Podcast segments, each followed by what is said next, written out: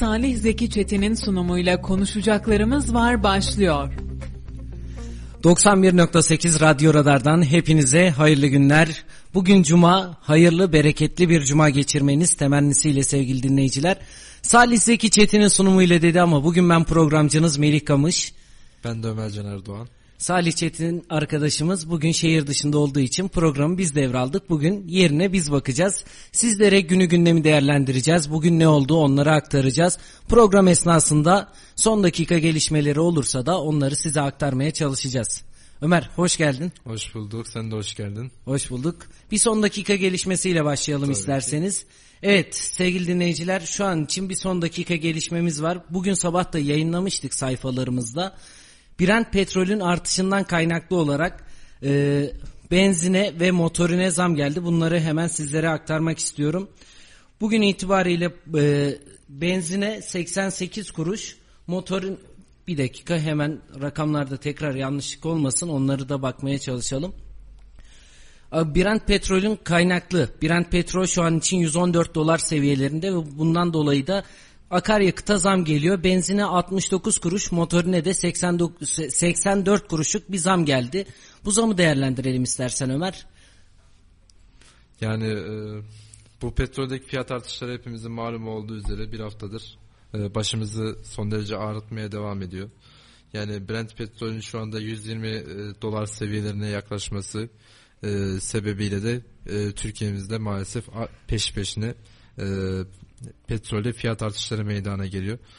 E, bu fiyat artışlarında ben e, kendi kanaatimce Rusya ve Ukrayna savaşının bir domino etkisi yarattığını, tek başına böyle piyasayı kasıp kavurduğunu düşünüyorum. Keza e, birkaç gün önce de yayınlarımda tek, e, söylemiştim. E, Rusya kendisinde üyesi olduğu OPEC üyesi, OPEC, OPEC Plus üyesi ülkelere e, petrol üretimlerine kesinti yapma çağrısında bulunmuştu. Buna Suudi Arabistan gibi birkaç ülke ayak uydurdu ve kendi üretimlerinde bir daralmaya gittiler ve bunun da neticesinde e, bir e, doğal olarak petrol fiyatlarında bir yükseliş yaşandı. Çünkü her ne kadar ellerinde kapasite olsa da kapasite e, üretim kapasitelerini e, bir, bir nebze de olsa azalttılar ve bu da maalesef bizim gibi e, petrole bağımlı olan piyasalarda örneğin Avrupa'da Avrupa piyasasında olduğu gibi Türkiye piyasasında da son derece olumsuz e, tezahüre yol açtı. Yani Ömer, bu, bu hafta gelen zamları söyleyelim. Evet. Bu hafta gelen motorine, LPG'ye ve benzine gelen 5. zam. Evet. Yani bununla beraber bugün de gelecek zamla beraber 5 tane zam geldi bir de indirim geldi. İndirim ÖTV'den karşılandı ve zamlar zamların hepsi pompaya yansıdı. İndirim yansımadı değil mi? Yanlış mı anlıyorum? İndirim yansımadı. Pompaya sadece küçük bir miktarı yansıdı ama geri kalan zamların hepsi neredeyse pompaya yansıdı. ÖTV'de eşel mobil sistemini kullanıyoruz. O yüzden de baktığımız zaman devlet hemen indirim geldiğinde kendi ÖTV'sini almak için eşel mobil sisteme ÖTV'sini alıyor. Pompaya çok fazla yansımadı bu hafta. Genelde yansıyordu ama ÖTV için şu an için rakamlar sıfır diyebiliriz. Anladım. Yani bunun e, maliyetini maalesef gene bizler sürücüler olarak veya sürücü, e, elbette yakınlarımızda sürücü olan vardır. Onlar ödeyecek ya da ödemek zorunda kalmak istemezlerse de maalesef alternatif bir takım araçlar tercih etmek zorundalar. O da ne gibi? En basiti yürümek gibi, toplu taşıma gibi veya atıyorum bisiklet gibi bir takım alternatiflere başvuran insanlar e, olabiliyor. Ve bunların sayısında da böyle gözle görülür bir artış var. Çünkü biz e, mesela kendimden kendi tecrübelerimden örnek verecek olursam yani birkaç gün öncesinde bir röp, e, röportaj çıkmıştık sokak röportajına. Sen de izlemişsindir mutlaka. Orada yani insanlar e, şunu söyle biz bu fiyat artışlarından dolayı artık arabamızı kullanmayı bıraktık. Hatta ben bizzat sordum aracınız evde yatıyor mu diye. Evet yatıyor dediler. Yani artık insanlar toplu taşımaya yönelmeye başladı daha, daha sık bir şekilde. Adam diyor ki günde 20 lira toplu e, toplu taşımaya veririm daha iyi. Bu bu e, düşünce içerisindeler.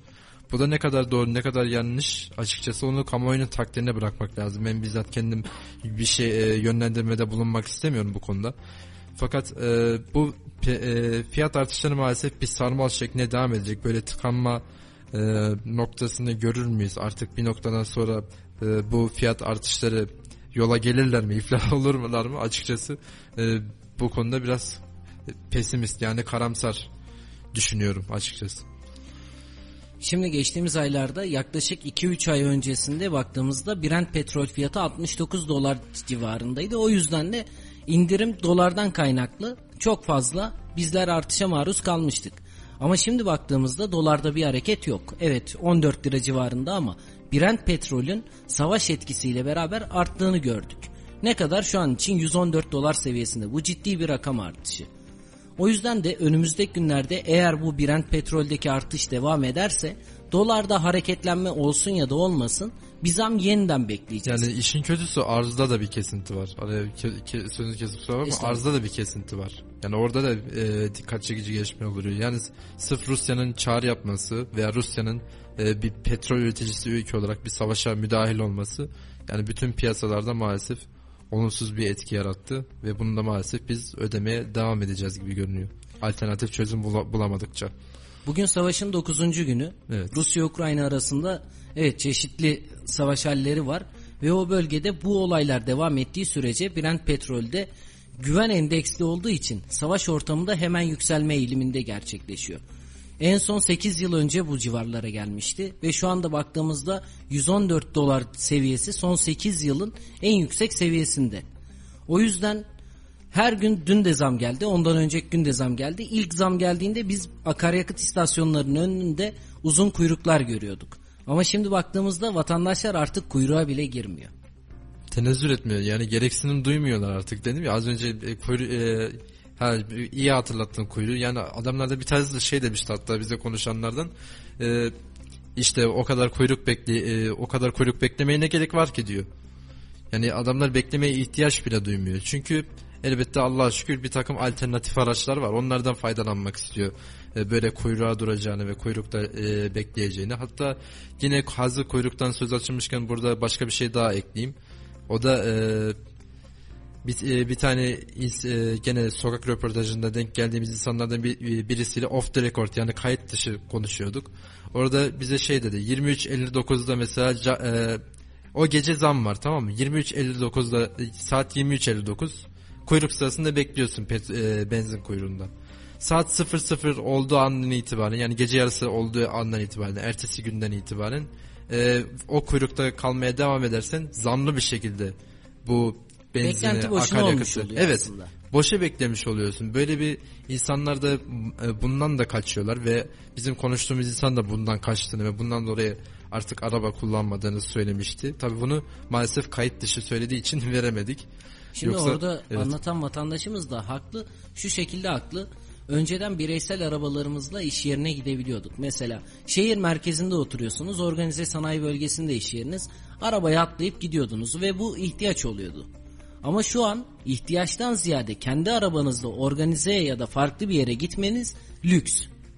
Çünkü toplu taşıma ile gidebildiğiniz 5 liraya gidiş geliş gidiyorsun geliyorsun 4,5 lira oldu yanılmıyorsam. Evet. 10 liraya gidebildiğin yolu sen şu an için 50 liraya gidemiyorsun. O yüzden önceden normal ihtiyaç olan şeylere şu an biz lüks gözüyle bakabiliyoruz. Çünkü benzin litre fiyatına bakıyoruz, motorinin litre fiyatına bakıyoruz. 20 liraya yaklaştı. Ve artmaya devam ederse biz 25 liraları belki de 30 liraları Allah o günleri göstermesin. Aman aman. Tabii şunu da hatırlatalım. Bu bizim kendimizin yaptığı bir şey değil. Uluslararası piyasalarda artıyor bu Brent petrol. Yani neticede biz e, yani yanlış değilsem kendi petrol ihtiyacımızın en fazla %10'unu karşılayabiliyoruz. Yani bizde o kadar petrol rafineride olmasına rağmen, petrol işlenip aratılmasına rağmen bir ithalatçı ülke pozisyonundayız. Ve çevremizde olan olaylar ortada. Yani Irak'ta bile şu anda mesela atıyorum e, petrol ithal ettiğimiz ülkede yani bir istikrar yani ciddi bir istikrar yok. Suriye keza ortada Suriye'nin petrol rezervlerinde hala bir ihtilaf e, süre geliyor. İşte gerek e, Esad rejimi arasında gerekse de oradaki Kürt e, isyancı arasında. E, ayrıyeten Rusya'da olan bitenleri zaten hepimiz artık yakından şahidiz. Orta Asya'dan zaten petrol ithal ettiğimizi ben hatırlamıyorum. İşte doğalgazda da yine benzer e, hazır akaryakıtla söz açılmışken benzer e, olumsuz etkilerle karşılaşıyoruz. Yani ben birkaç yayında daha örnek vermiştim. İstanbul merkezli bir araştırma şirketi e, e, bir eski bir bakanımız döneminde onun e, eski bir enerji bakanımız döneminde kurulan e, LNG depolarındaki e, sıvılaştırılmış doğalgazın geçen yaz yani 2021 yazında kullanıldığını ve bu sebeple bizim o dönem doğalgazı ucuza tükettiğimizi dile getirmişti. Yani böylesine e, olumsuz, böylesine kendimiz e, kendimizi başka yerlere pranga şeklinde bağladığımız e, bir e, ortalıkta yani bö- böyle bir ortamda maalesef bizler e, ilk şamarı yiyen ülke olarak ilk şamarı yiyen e, tüketici topluluğu olarak İşte maalesef burada da dışa bağımlılığın ne kadar ülkemizi etkilediğini görüyoruz aslında. Çünkü yerli olarak üretebildiğimiz ürünlerde bunu çok fazla göremesek de İran 10 günlük bir çalışmaya gitti. Ve dedi ki doğalgazlarda çalışma olacağı için 10 gün size doğalgaz veremeyeceğim. Ve 10 gün doğalgazımız kesildikten sonra biz organize sanayi bölgelerinde elektriklerin dahil kesildiğini gördük. Yani dışa bağımlılıkta bu çok fazla etkiliyor. E petrol alacağız, akaryakıt alacağız, dışa bağımlıyız. E dışarıdan baktığımız zaman Brent petrol artıyor, ülkemizdeki akaryakıt fiyatı da otomatikmen artıyor. E burada ne yapmamız gerekiyor? Bundan sonrası için yapabildiğimiz kadar milli ve yerli üretime geçebilmemiz lazım. Yani biz kendimizde olmayan şey ama nasıl milli ve yerli üretebiliriz on, on, o konuyu da biraz Sadece bu tartışmak lazım. elektrik doğalgaz için değil, petrol için değil. Ama diğer mesela Rusya'nın ve Ukrayna'nın en çok konuştuğu konulardan. Bayraktarları konuşuyoruz değil mi? Evet. Bayraktarları konuşurken niye övünebiliyoruz? Çünkü milli ve yerli olmasından dolayı. Tamam belki doğalgazı ihraç edeceğiz, ithal edeceğiz. Ondan sonra petrolü ithal edeceğiz ama yapabildiğimiz kadar üretime bizim önem vermemiz lazım. Tabii. Burası aşikar. Yani bizim üretim mekanizmalarımızın e, biraz daha güçlendirilmesi gerektiği kanaatindeyim. Yani hazır üretimden gene söz açılmışken yani bu işin ucu ister istemez maalesef tarımsal üretime dokunuyor. Yani biz bizzat kendi e, atalarımızın yaptığı meslekte bile bu, bu kadar sınıfta kalmayı başarmışken yani diğer alanlardaki üretimlerde çok e, ciddi hummalı çalışmalar yapmamız gerekiyor ki iyi neticeler elde edelim. Tıpkı Bayraktar örneğinde olduğu gibi yani Bayraktar e, sihalarımız şu anda Ukrayna'da tıpkı iki yıl önce Karabağ'da olduğu gibi iyi işler çıkarıyorlar. Ve bunu bizzat Ukrayna'da makamlar kendileri teyit ediyor. Yani Ukraynalı makamlar bizzat kendileri e, bizim silahımızda bizim yerimizde övünür pozisyona geldiler. Her ne kadar e, bizim e, e, kamuoyumuzda biraz daha olumsuz tezahürler oluşsa da. Yani bu işler e, bir noktada böyle başlıyor. Yani bundan 20 yıl önce yani Çin kendi telefonunu vesaire üretemiyor. Yani üreten bir ülke açısından Çin örnek verdim. Çin kendi telefonlarını vesaire üretemiyordu. Yani genelde yurt dışından aldığı e, şeyleri üretiyordu. Yani nasıl te, e, yurt dışından teknoloji ithal edip kendi ülkesine getirtip onların yurt dışı Montajı. adına üretiyordu. Montajını yapıyordu. Fakat aradan geçen 20 yılda ya, e, şu anda Çin'in bir sürü te, e, teknoloji markası var. Yani sırf bundan 5 yıl önce e, ben iyi hatırlıyorum bir dergide okumuştum Bilişim dergisini. E, ilk e, dünyada en popüler 100 te- e, akıllı telefon markasını alt alta listelemişler. Her yıl yapıyorlar bunu bu arada. Yapan kuruluşun adını unuttum. Yabancı bir kuruluş. Orada sadece bir marka, bir Çin markası yer alıyordu. Bu sırf bundan 5 sene önce 2015 ya da 2016 olması lazım. Bir tane Çin markası yer alıyordu. Onun da ismini vermeyeyim. Zaten hepimizin kullandığı bir marka. O da listede kaçıncı olmuştu biliyor musun? 96. Bunun oluşmasındaki temel sebeplerden bir tanesi o dönem şey göster- gösteriliyordu. İşte Çin telefonlarına güven olmaz. İşte yazılımsal problemler falan Çin vardı. malı diye tabir ediyorduk ya bizler. Çin malı fakat Çin teknolojisine de güven olmuyor. Keza Çin'de zaten e, totaliter bir düzen var. İnsanlar bundan dolayı da olumsuz böyle izlenimler e, oluşturabiliyordu kendi kendine. Fakat günümüz itibariyle yani Çin telefonları şu anda dünyada e, dünya pazarındaki yeri tartışılmaz bir dereceye yükseldi. Keza Şimdi Türkiye'de o dönemleri de ben de evet. hatırlıyorum. Eski dönemlerde hemen Çin'le ilgili Made in Çin yazdığı zaman biz uzak dururduk. Ya bak bu Çin malı bundan hayır gelmez. Bu kötü bir malzeme. Evet. Hep böyle bakardık. Ama şimdi kullandığımız teknolojik aletlerin %70'ine varasıya kadar hep Çin üretiyor ve bunu kullanıyoruz. Kullandığımız zaman pişman mıyız? Hayır. Ve işin işte ana fikrine geleceğim şimdi olayın. Yani işin ana fikri de şu artık Çin kendi markalarını çıkarmaya başladı. Sırf şu an e, geçtiğimiz sene Türkiye'de üretime başlayan e, dö- e, dört harfli bir marka hadi bir- biraz daha kolaylaştırın dört harfli bir marka Yani bundan kaç sene önce? 4 sene önce kurulmuştu. Yeni bir firma. Yani çok yeni bir firma ve Türkiye'de üretim yapabilecek seviyeye kadar yükseldi.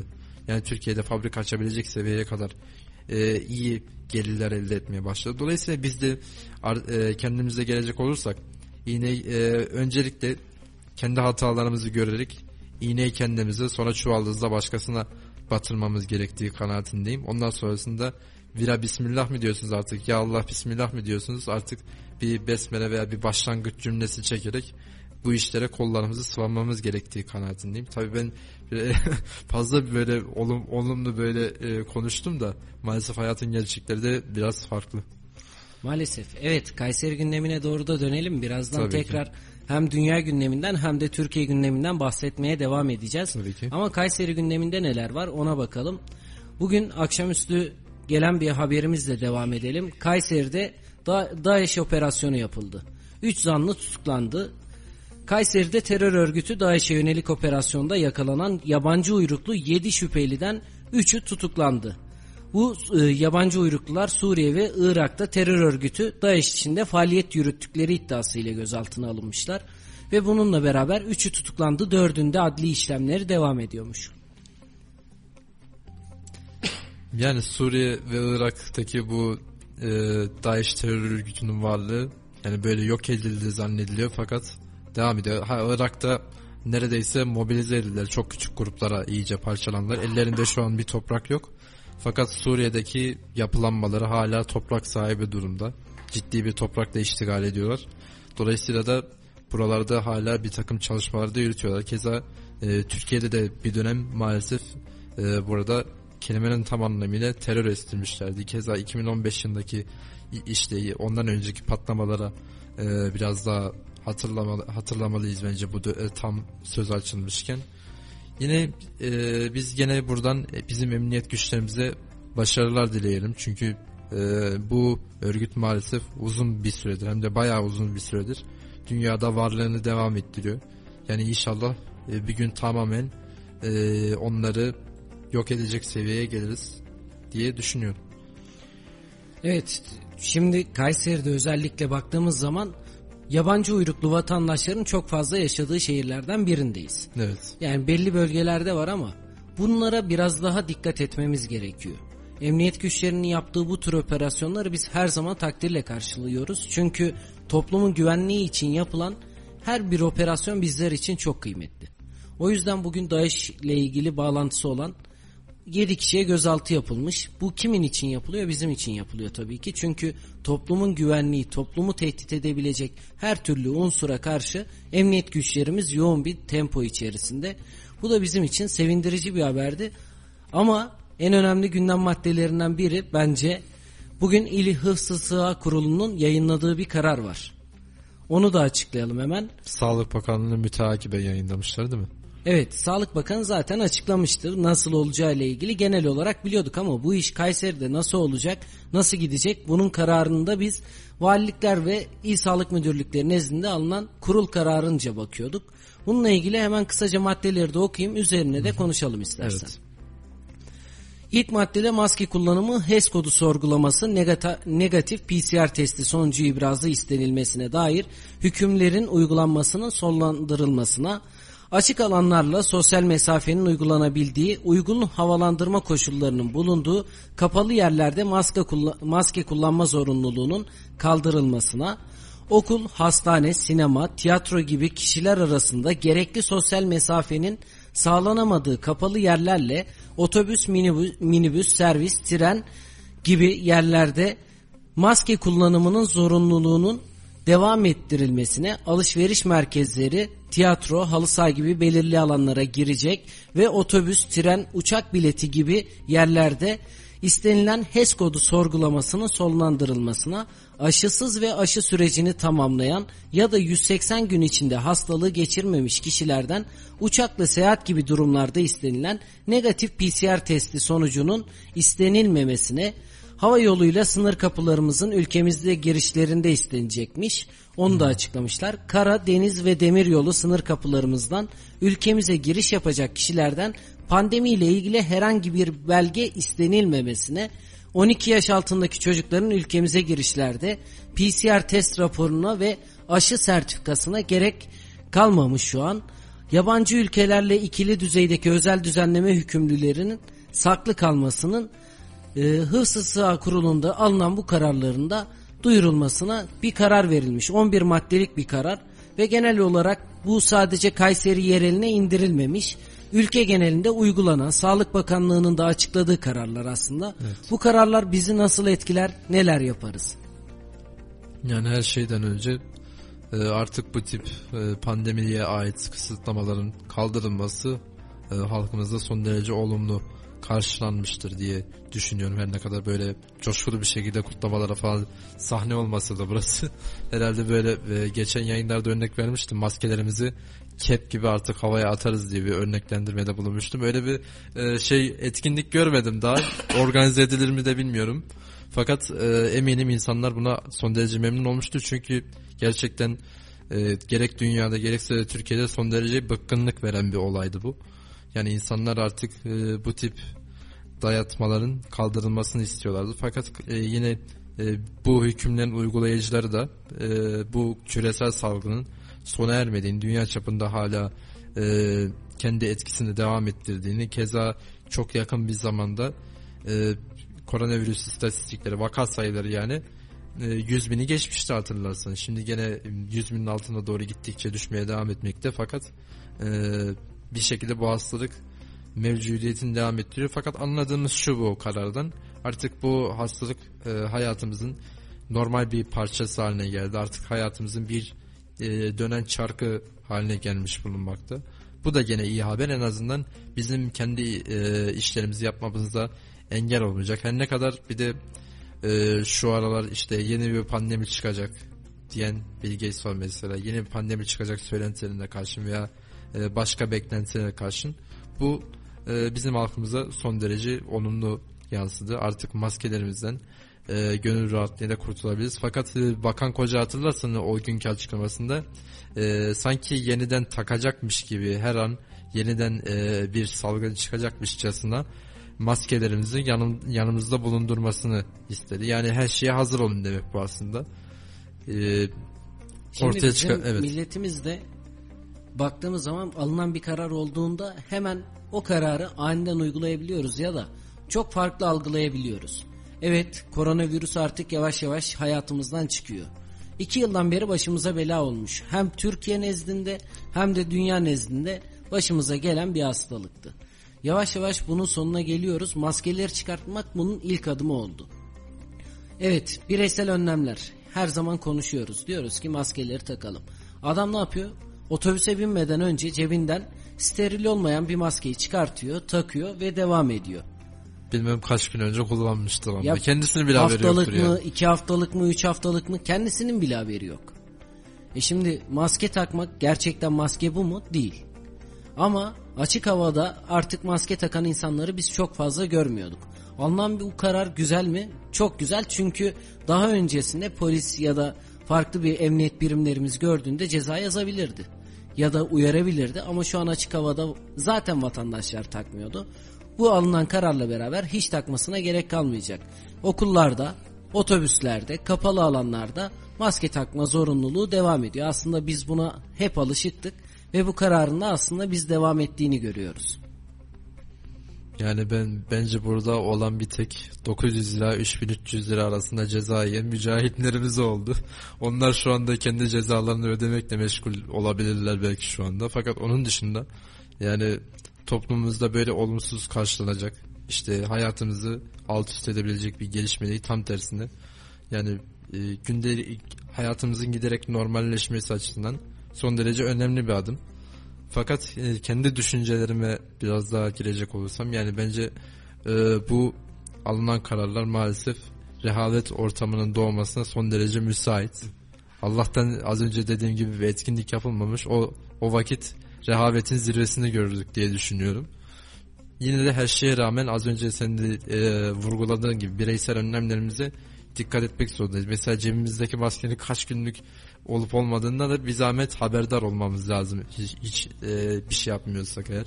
Yine klasik işte dezenfektanlarımız vesairelerimiz tabi bunlar da e, alıp almamaya göre değişiyor. Kişiden kişiye değişiyor. E, başvurulan yöntem e, olma hususunda. Dolayısıyla da e, bakacağız artık. Yani önümüzdeki vakitlerde inşallah yeni bir pik görmeyiz sırf bu e, açıklamadan dolayı. Ben aslında bu açıklanan kararla beraber bir açıklamayı da bekliyordum. Yerele ineceği için şu an için Cumhuriyet Meydanı ve çevresinde sigara içmek yasak biliyorsun. Bu bölgelere girdiğiniz zaman toplumun belirli yerlerinde özellikle şehir merkezlerinde bu tür alınan kararlar vardı pandeminin başında. Kayseri için de belirli alanlardaki kararlar hala uygulanmaya devam ediyor. Yeni bir karar çıktı evet koronavirüs hayatımızdan çıkıyor diyoruz ama açık havada uygulanan kararlar devam ediyor. Ya işin ilginç noktası mesela bugün e, kusura kesiyorum ama Yok böyle daha güzel oluyor Evet. sohbet muhabbet. Şimdi e, gazeteci Cüneyt de Özdemir bugün bir paylaşımda bulunmuş. İşte e, kendisinin aldığı bir takım kulis bilgilerine göre sanırım. E, hani bir yıl önce hatırlarsan gece saatlerinde canlı müzik yasağı getirilmişti bir takım mekanlar, canlı müzik verilen mekanlarda. Bu yasağın kaldırılabileceğini söyledi mesela. Keza e, TÜRSAP yani Türkiye Seyahat Acenteleri Birliği'nin e, son bir iki haftadır ciddi bir tepkisi var. Madem önlemler bu kadar hafifletiliyor, niye okul gezileri serbest bırakılmıyor? Niye okul gezilerine işte engeller getiriliyor şeklinde e, pandemi e, pandemi yöne, pandeminin yöneticilerine bir takım eleştiriler getirmişti. Bunların bunlarla ilgili artık yeni kararlar alınması gerekiyor. Fakat ne kadar hızlı olursa o kadar iyi. Çünkü artık kış mevsiminde geride bırakmış bunu. Sen ne kadar kar yağmasına rağmen e, yavaş yavaş e, bahar mevsimi ne gir- girdik ve yaz mevsimine doğru koşar adımlarla ilerliyoruz. Dolayısıyla da bu tip e, az önce dediğim gibi bu e, senin de değindiğin gibi bu yasakların e, bir an önce kaldırılması veya biraz daha iyileştirilmesi kamuoyumuz açısından son derece sağlıklı olacaktır. Evet bekliyoruz işte yerel olarak baktığımızda çok fazla değil. Sağlık Bakanı ne açıkladıysa aslında valilikler nezdinde de onu bir takım onaylamış olduk. Müzik yasağı ile ilgili zaten önemli bir girişimler var. Hem sanatçılar devreye girmiş durumda hem de kanaat önderleri diye nitelendirdiğimiz sıklıkla toplumun önündeki isimler de müzik yasağı ile ilgili açıklamalarını yapıyor. Dün de İçişleri Bakanı Süleyman Soylu bununla ilgili bir açıklama yapmıştı.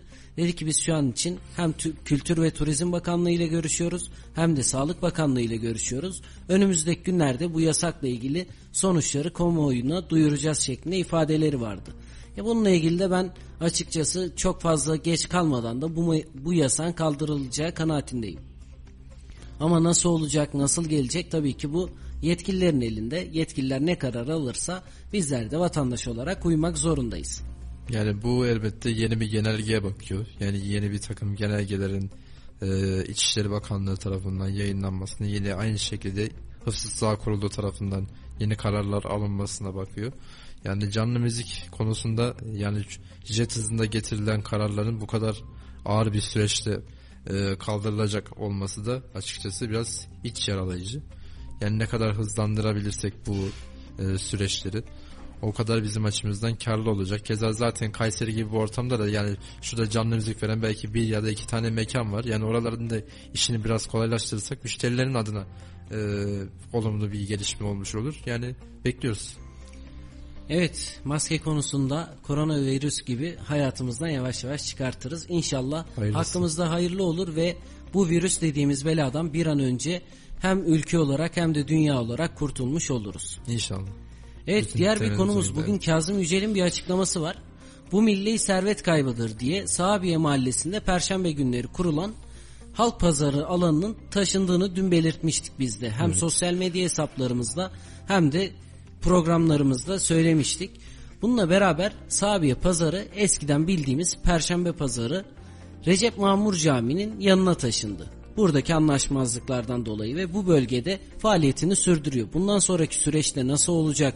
Orada devam mı edecek? Yeni alan mı belirlenecek? Hep beraber göreceğiz ama bununla ilgili Kazım Yücel'in bir açıklaması var. Hep birlikte Kazım Yücel'in sesine kulak verelim. Kayseri'nin Koca Sinan ilçesine bağlı Sahabiye mahallesinde perşembe günleri kurulan semt pazarının kurulduğu yer şahıs arazisi olduğu gerekçesiyle kaldırıldı. Buraya dökülen asfaltta itirazlar nedeniyle belediye ekipleri tarafından söküldü. Pazarcılar dün Recep Mamur Camii karşısındaki dar alanda tezgah açmak zorunda kaldı. İyi Parti Kayseri Büyükşehir Belediyesi Meclis Grup Başkan Vekili Kazım Yücel acilen bu sorunun çözülmesi gerektiğini söyleyerek şunları ifade etti. Perşembe pazar diye bildiğimiz e, sahabe bölgesindeki pazar yerimiz kentsel dönüşüme alınan sahabiye ile birlikte pazar yeri ilkokula dönüştürüldü ve ilkokula dönüştürülünce planlar içerisinde gerçekleşmeyen hala hala hazırda evlerin olduğu yerde pazar yerleri planlandı. Fakat bunların dönüşümü nereden baksanız bir 25, 30, 35 yılı bulacak. Bu esnada kaldırılıp da okul yapılan pazar yeri de cadde üzerine konuldu. Esnaf perişan, alışverişe gelen vatandaş perişan.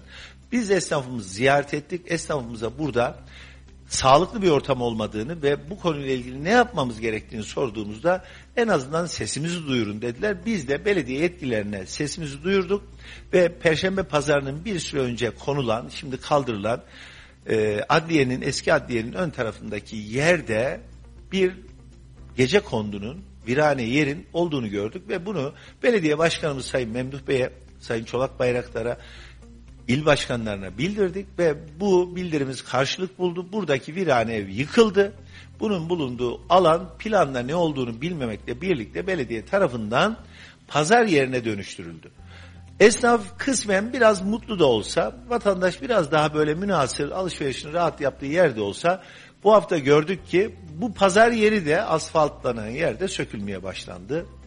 Bununla ilgili gerekçelerini araştırdığımızda bu pazar yerinin sonradan konulup üzerine asfalt yapılan yerin vatandaşlara ait olduğu bir kısmının yol olduğu ve bununla ilgili mülk sahiplerinin de belediyeye madem asfalt döktün pazar yaptın bizim buranın bedellerini öde yani istimlak bedelini istiyoruz davaları açılınca belediye çok hızlı bir şekilde oraya döktüğü asfaltın bir kısmını yola giden yerleri kaldırmak zorunda kaldı.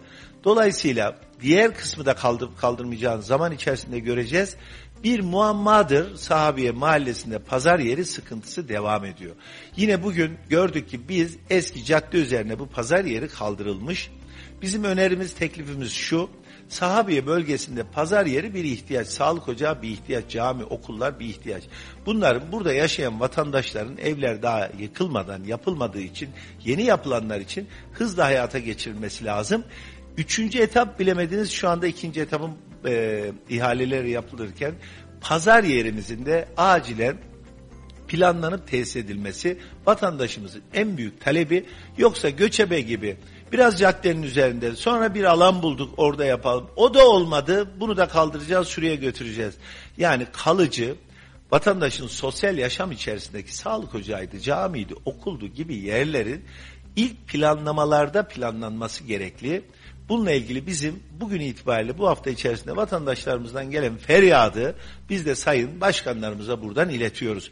İkinci etapta bilemediğiniz üçüncü etapta pazar yerini mutlaka tesis ettirip bu pazar yerini de bir şekliyle vatandaşımızın hizmetine hem de kaliteli bir pazar yerini şehrin göbeğinde bu asli görevlerinizden bir tanesi. Vatandaş bunu bekliyor. Bu ifadeyi de biz iletmiş olalım.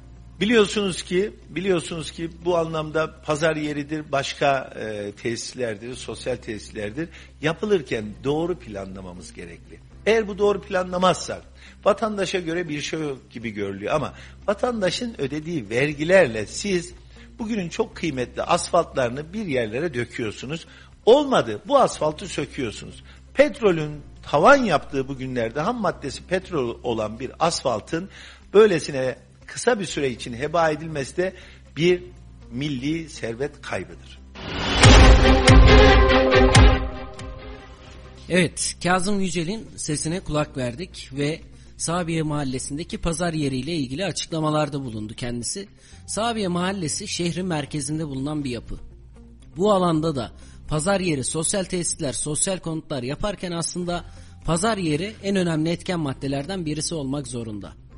O yüzden vatandaşların sıklıkla uğradığı yerlerden ve ihtiyaçlarını giderebildiği pazar yerlerini şehir merkezinde yaparken aslında biraz da planlı olmak gerekiyor. Yani bunu da hem yetkililer nezdinde hem de vatandaşlar nezdinde biraz daha tabii ki uygun bir dille de söylemiş Kazım Bey. Bunları yaparken dikkatli olmalıyız. Ve bu da açıklamalarıydı Kazım Bey'in. Sen bu konuda neler söylemek istersin Ömer? Ya pazar yeri hususunda işte pazar yeri hususunda az önce demiştin ki dikkatli olmamız lazım şehir içinde yer belirlerken demiştin.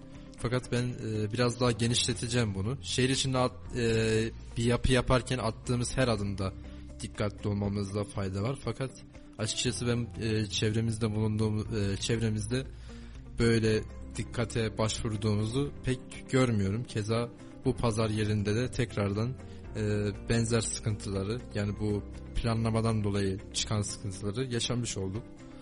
Yani plandan da ziyade e, şu anda belediye ve bir paydaşlar arasında bir sıkıntı yaşandığı iddiası var ve bu iddia kaç gündür e, ne kimseden teyit edebildik ne birisinden bir açıklama geldi ne bu e, iddia edilen paydaşlardan bir ses soluk çıktı. Dolayısıyla da e, olan yine pazarcı esnafına ve ayrıyeten de sahabiyede oturan vatandaşlar veya diğer e, müşterilere oldu.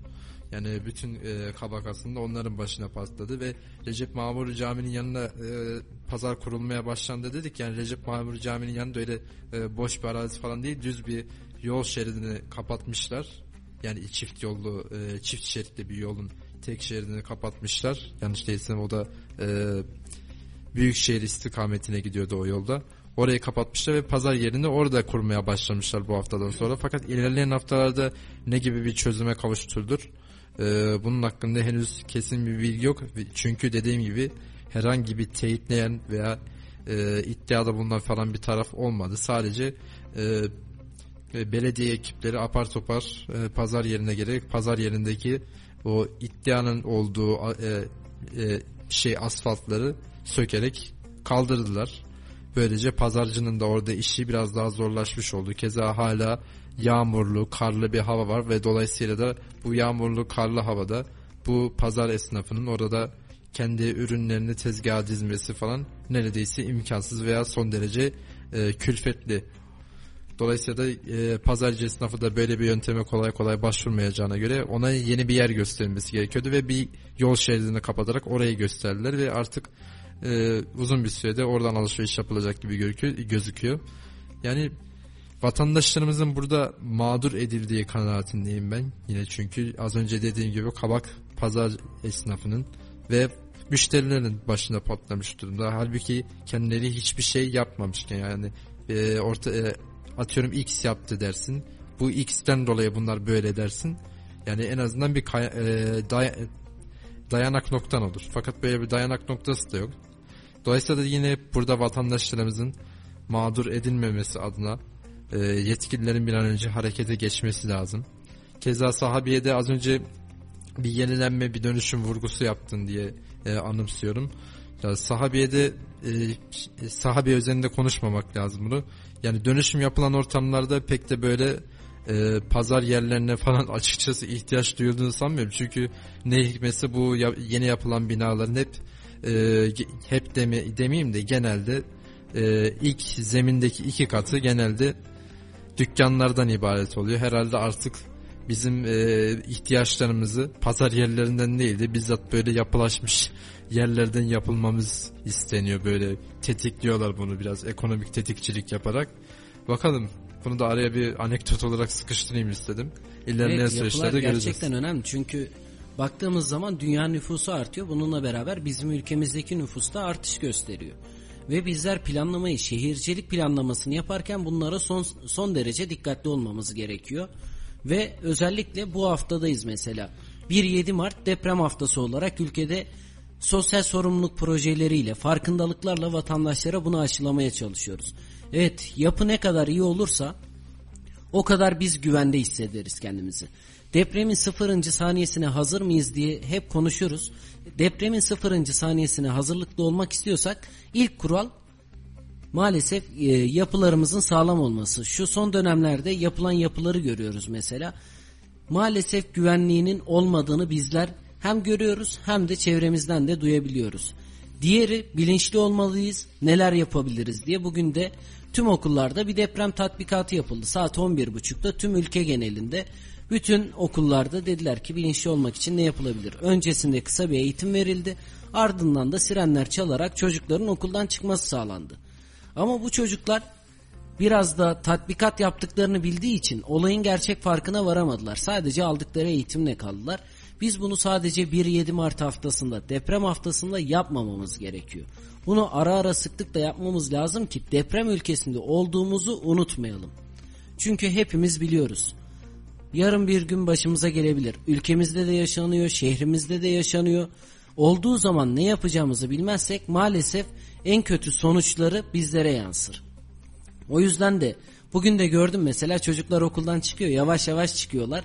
Tatbikat olduklarını kendileri de biliyorlar. Biz de çocukken öyleydik evet. Biz de böyle e, çok küçük yaşlarında böyle koptura koptura koptura gidiyorduk da biraz daha yaş ilerleyince şöyle bir aradan 2-3 sene falan geçince gene tatbikat oluyor falan filan havasında kapılarak böyle sakin adımlarla şey hatta hocalarımız bize kendimiz diyordu yavaş olun yavaş olun yavaş olun diye.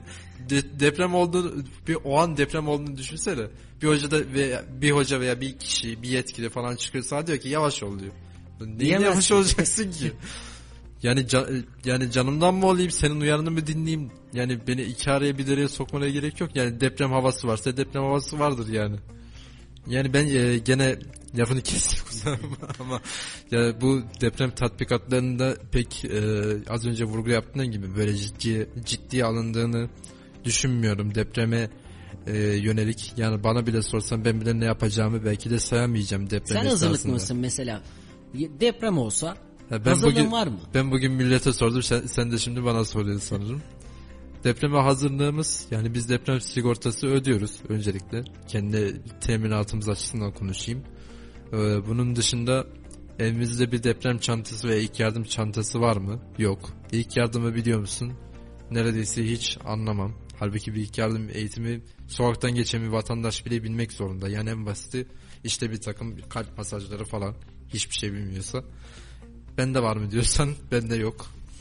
Ee, binamız depreme dayanıklı mı? Yani binamızda bir takım çatlaklar var. Yani binamız en son ne zaman sarsılmıştı? Şöyle bir e, c- ama ciddi sarsılmıştı. Şöyle bir 2012-2013 yıllarında falan felaket bir sallandı. İşte o vakit Kayseri'de kaç şiddetinde deprem olmuştu şimdi hatırlamıyorum. Bir de küçük bir çocuğum ama Allah'tan bir şey olmadı. Fakat bütün bina paldır küldür kendimizi e, merdivenlerden aşağı attık. Tabi aşağı attık derken yani kendimizi aşağı atmadık. Merdivenlerden inerek kopturarak direkt kendimizi dışarı çıkardık. Ee, bunun e, evimizde de maalesef ciddi çatlaklar oluştu bu depremden sonra bizzat kendim e, gözlemledim. Yani kendi evimi de gözlemlemek üstün bir yetenek olsa gerek. Ee, depreme yine e, nasıl işte az önce dedim deprem çantam falan bulunmuyor. Peki deprem esnasında ne yapabilirsin diye soracak olursan açıkçası onu da pek bilmiyorum. Kendimi herhalde en sabit eşyaların arasına atacağım. Onları e, hiçbir şey yapamazsam eğer ve onların kenarında işte düşecek veya kafamı yarabilecek veya başka vücuduma zarar verebilecek şeylerden uzak durmaya çalışacağım o esnada. Yani bundan başka da açıkçası ciddi bildiğim bir şey yok. Tabii elbette bu bahsettiğim e, temel koruma yöntemlerini elbette bütün vatandaşlarımız aşinadır veya hiç, hiç olmazsa bir refleks etkisiyle bunları yapabilir. Fakat bunları bir de e, deneyimleyerek yani deneyimden kastım da bizzat depremi yaşamak değil Allah korusun. E, ta- ara ara ta- sık sık hatta tatbikatlarla veya iyice bunu bir şekilde kafamıza kazıyarak e, kendimiz e, açısından e, bilgilendirici bir iş yap, yapacağımızı varsayıyorum. Yani çünkü Türkiye maalesef depremin olmadığı bir ülke değil. Yani deprem e, ilgili bugün mesela biz röportaj yaptık sokak. Bugünkü konumuz oydu. Şimdi veremeyeceğiz büyük ihtimalle ama bugün onu sormuştuk. E, yani sokakta birine denk geldik. Bir çifte daha doğrusu çocukları falan vardı. Depremle ilgili sorular sorduk.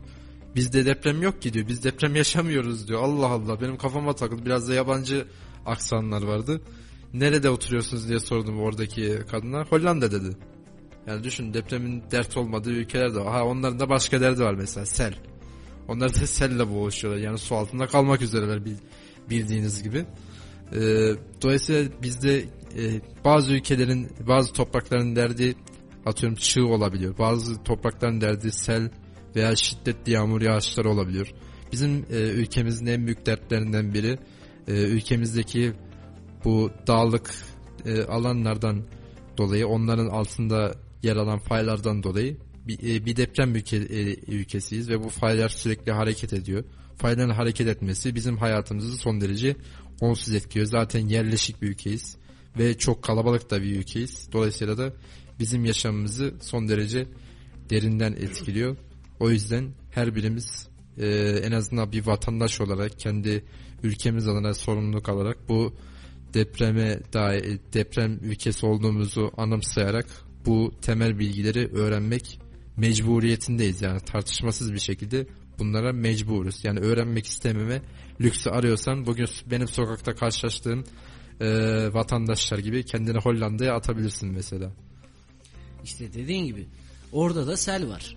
E, doğal afet Kaçış yok yani. Doğal afet hayatımızın bir gerçeği. Bizim buna yapabileceğimiz tek şey hazırlıklı olmak. Biz de nasıl hazırlıklı olacağız? Eğitimini alacağız. Gerekirse bu tür tatbikatları sıklıkla tekrarlayacağız ve gerekirse tatbikat olduğunu söylemeyeceğiz. Sadece yetkililer, öğretmenleriydi, müdürleriydi. Birkaç kişi bilecek tatbikat olduğunu ama geri kalan öğrenciler bilmediği zaman ne yapıldığını, eksiklerimiz neler bunları sıklıkla tekrarlamamız gerekiyor. Ben çünkü İzmir depreminde oraya Kızılay'dayım. Aynı zamanda Kızılay'da da görevim var. Gönüllü olarak İzmir depreminde gittim. Gerçekten o depremi yaşamayan insana depremin ne olduğunu anlatamıyorsunuz. O yüzden biraz da toplum olarak belki umursamamazlık var üzerimizde ama Geçen yılki İzmir depremi değil mi? Yanlış evet değilsem. geçen yılki İzmir depremi. Tam doğum, doğum günüm o da olmuştu bu arada. Çok ilginç bir anekdot. Evet yani gittik o bölgeye gerçekten insanların düşündüğü tek şey enkaz altında kalan yakınları. Yemek deseniz yemek yemiyorlar. Başka bir yere git barın uyu diyorsun uyumuyorlar. Tek düşündüğü şey yakını. Ve çıkan maalesef hayatlarını kaybeden vatandaşlar var. Herkesin kim çıktı acaba benim akrabam mı? En kötü bir enkazını alayım cesedini göreyim diye bekleyen insanları gördük. Saatler sonra gelen mucizeleri gördük ama bu mucizelere fırsat vermemek için hepimizin depreme karşı hazırlıklı olması gerekiyor. Çünkü deprem olduktan sonra değil, deprem olmadan hazırlanmamız lazım. O yüzden bizler için doğal afetler hayatımızın bir gerçeği ise de bizler de bunun bilincinde olacağız Ömer. Burada bana bireysel bir uyarım var mı? Dinleyicilerimiz de şahit olsun. Evet. Öncelikle sen biraz hazırlıklı Evet. olman lazım. Çünkü söylediğimiz kadarıyla sen vatandaşlara sordun. Ben de sana sordum. evet. Çok fazla bir hazırlığın yokmuş. Bu konuda lütfen senden de özellikle rica ediyorum. Öncelikle ilk yardım eğitimi. Ardından da deprem çantası Sana gibi. bir ilk yardım eğitimi yazıyorum. Evet. Senin çünkü bu toplumun önündesin ve olayları yakından takip ediyorsun. Yarın bir gün deprem olduğunda olay yerinde sen olacaksın. Her şey Evet. tamam haberi vermek zorundasın ama o esnada da insanlara yardım etmek bizim de vatandaş İlla ki, olarak evet. temel görevimiz. Evet. Bizler bilinçli olmazsak, toplum bilinçli olmazsa yaşadığımız olayların üstesinden gelemeyiz. Doğru çok haklısın. Bir Kızılay gönüllüsü olduğun için de ayrıca buna da atıf yaparak e, teşekkür ediyorum. Ben bu konuda biraz çalışayım aynen. Not, notumu alayım hemen. Evet aynı zamanda bu hafta deprem haftası demiştik ama 1-7 Mart arasında Yeşilay haftası da ülkemizde Aynen evet. aynı şekilde farkındalık oluşturulmak adına kutlanıyor. Eğitimler veriliyor, seminerler veriliyor ve Yeşilay'ın bağımlılıkla olan mücadelesini tüm ülke çapında 1-7 Mart arasında fazlasıyla duyuyoruz. Sadece 1-7 Mart arasında değil genel olarak da bildiğimiz için Yeşilay haftası ile ilgili Kayseri Yeşilay Başkanı Eda Nur Aydın'ın bir açıklaması var. Bu konuda kulak verelim ardından üzerine konuşalım tekrar. Yeşilay Kayseri Şube Başkanı Eda Nur Aydın günümüzde yaygın olarak görülen bağımlılıklar hakkında açıklamalarda bulunarak Yeşilay Danışmanlık Merkezi'nde bağımlılıkları olan kişilerin tamamen ücretsiz bir şekilde tedavi olabileceklerini söyledi. Ülkemizde önemli halk sağlığı sorunlarından biri olan bağımlılık kişilerin hayatlarını olumsuz etkiliyor. Kayseri Yeşilay Şube Başkanı Eda Nur Aydın şunları ifade etti. Bağımlılık kişinin kullandığı bir madde, bir nesne ya da sürekli tekrarladığı bir davranış üzerindeki hakimiyetini, kontrolünü kaybetmesi halidir. Bağımlılık türleri aslında kişi pek çok şeye bağımlı olabilir ama Dünya Sağlık Örgütü'nün bağımlılık olarak tanımladığı bağımlılık türleri 5 tane. Bunlar sigara, alkol, kumar, madde ve teknoloji bağımlılığı. Ee, bağımlılık türleri dediğim gibi bu 5 bağımlılık türü Dünya Sağlık Örgütü tarafından da hastalık olarak kabul edilmekte. Bunların farklı farklı tedavi yöntemleri var. Tedavi yöntemlerinin içinde tıbbi tedaviler olduğu gibi rehabilitasyon süreçleri de var. Bununla alakalı çok net bir istatistik olmamakla beraber özellikle genç yaş gruplarında tütün bağımlılığı, maalesef madde bağımlılığı ve günümüzde teknoloji bağımlılığı yaygınken daha ileri yaş gruplarında da alkol ve kumar bağımlılığı gözlemleniyor. Hem kişisel yaşantının e, sosyal çevrenin bağımlılık üzerinde etkileri var. Hem de bağımlılığın sosyal çevre ve kişisel yaşantı üzerinde çeşitli etkileri var. E, çok fazla etkisi var aslında. Bu nedenle rehabilitasyon süreci çok önemli. Rehabilitasyon sürecinde kişiler aynı zamanda sosyal hizmet uzmanlarıyla da çalışıp işte bu sosyal çevre üzerindeki etkileri de ortadan kaldırmaya çalışabilirler. Örneğin kişi sosyal çevresini kaybedebilir, sıkıntılı bir sosyal çevre içerisinde kendisini bulabilir, mesleğini, işini, kazancını kaybedebilir. Her şeyden önemlisi sağlığını kaybedebilir. Kayseri'de Yeşilay hem Yeşilay Kayseri Şubesi ile hem de YEDAM'larla iki yönlü faaliyet sergilemekte. Bu faaliyetler şube faaliyetleri, önleyici faaliyetler olarak geçerken YEDAM'daki faaliyetler ise rehabilitasyon faaliyetleri. Yeri gelmişken burada ben söylemek istiyorum. Yeşilay Danışmanlık Merkezi, YEDAM'ın açılımı Yeşilay Danışmanlık Merkezi Kayserimizde mevcut 115 danışma hattından Türkiye'nin her yerinden ulaşabileceğiniz bir merkez. Burada klinik psikologlar ve sosyal hizmet uzmanları hem bağımlılara hem bağımlıların ailelerine tamamen ücretsiz psikososyal destek sağlamakta. İşte az önce sorduğunuz tedavisi nasıldır sorusuna belki de cevap YEDAM'da. YEDAM'da verilen hizmetle beraber kişinin eğer tıbbi bir tedaviye ihtiyacı varsa önce bu belirleniyor ve tıbbi kuruluşlara yönlendiriliyor. Ardından da kişinin rehabilitasyon süreci YEDAM'larda tamamen ücretsiz olarak yürütülüyor. Bir başka özelliği de sadece bağımlıya değil bağımlının ailesine de kişi dışı görüşmelerle terapi, sosyal destek, rehabilitasyon desteği sağlanabiliyor. Konuşacaklarımız var devam ediyor. Evet kısa bir reklam arasının ardından kaldığımız yerden devam ediyoruz.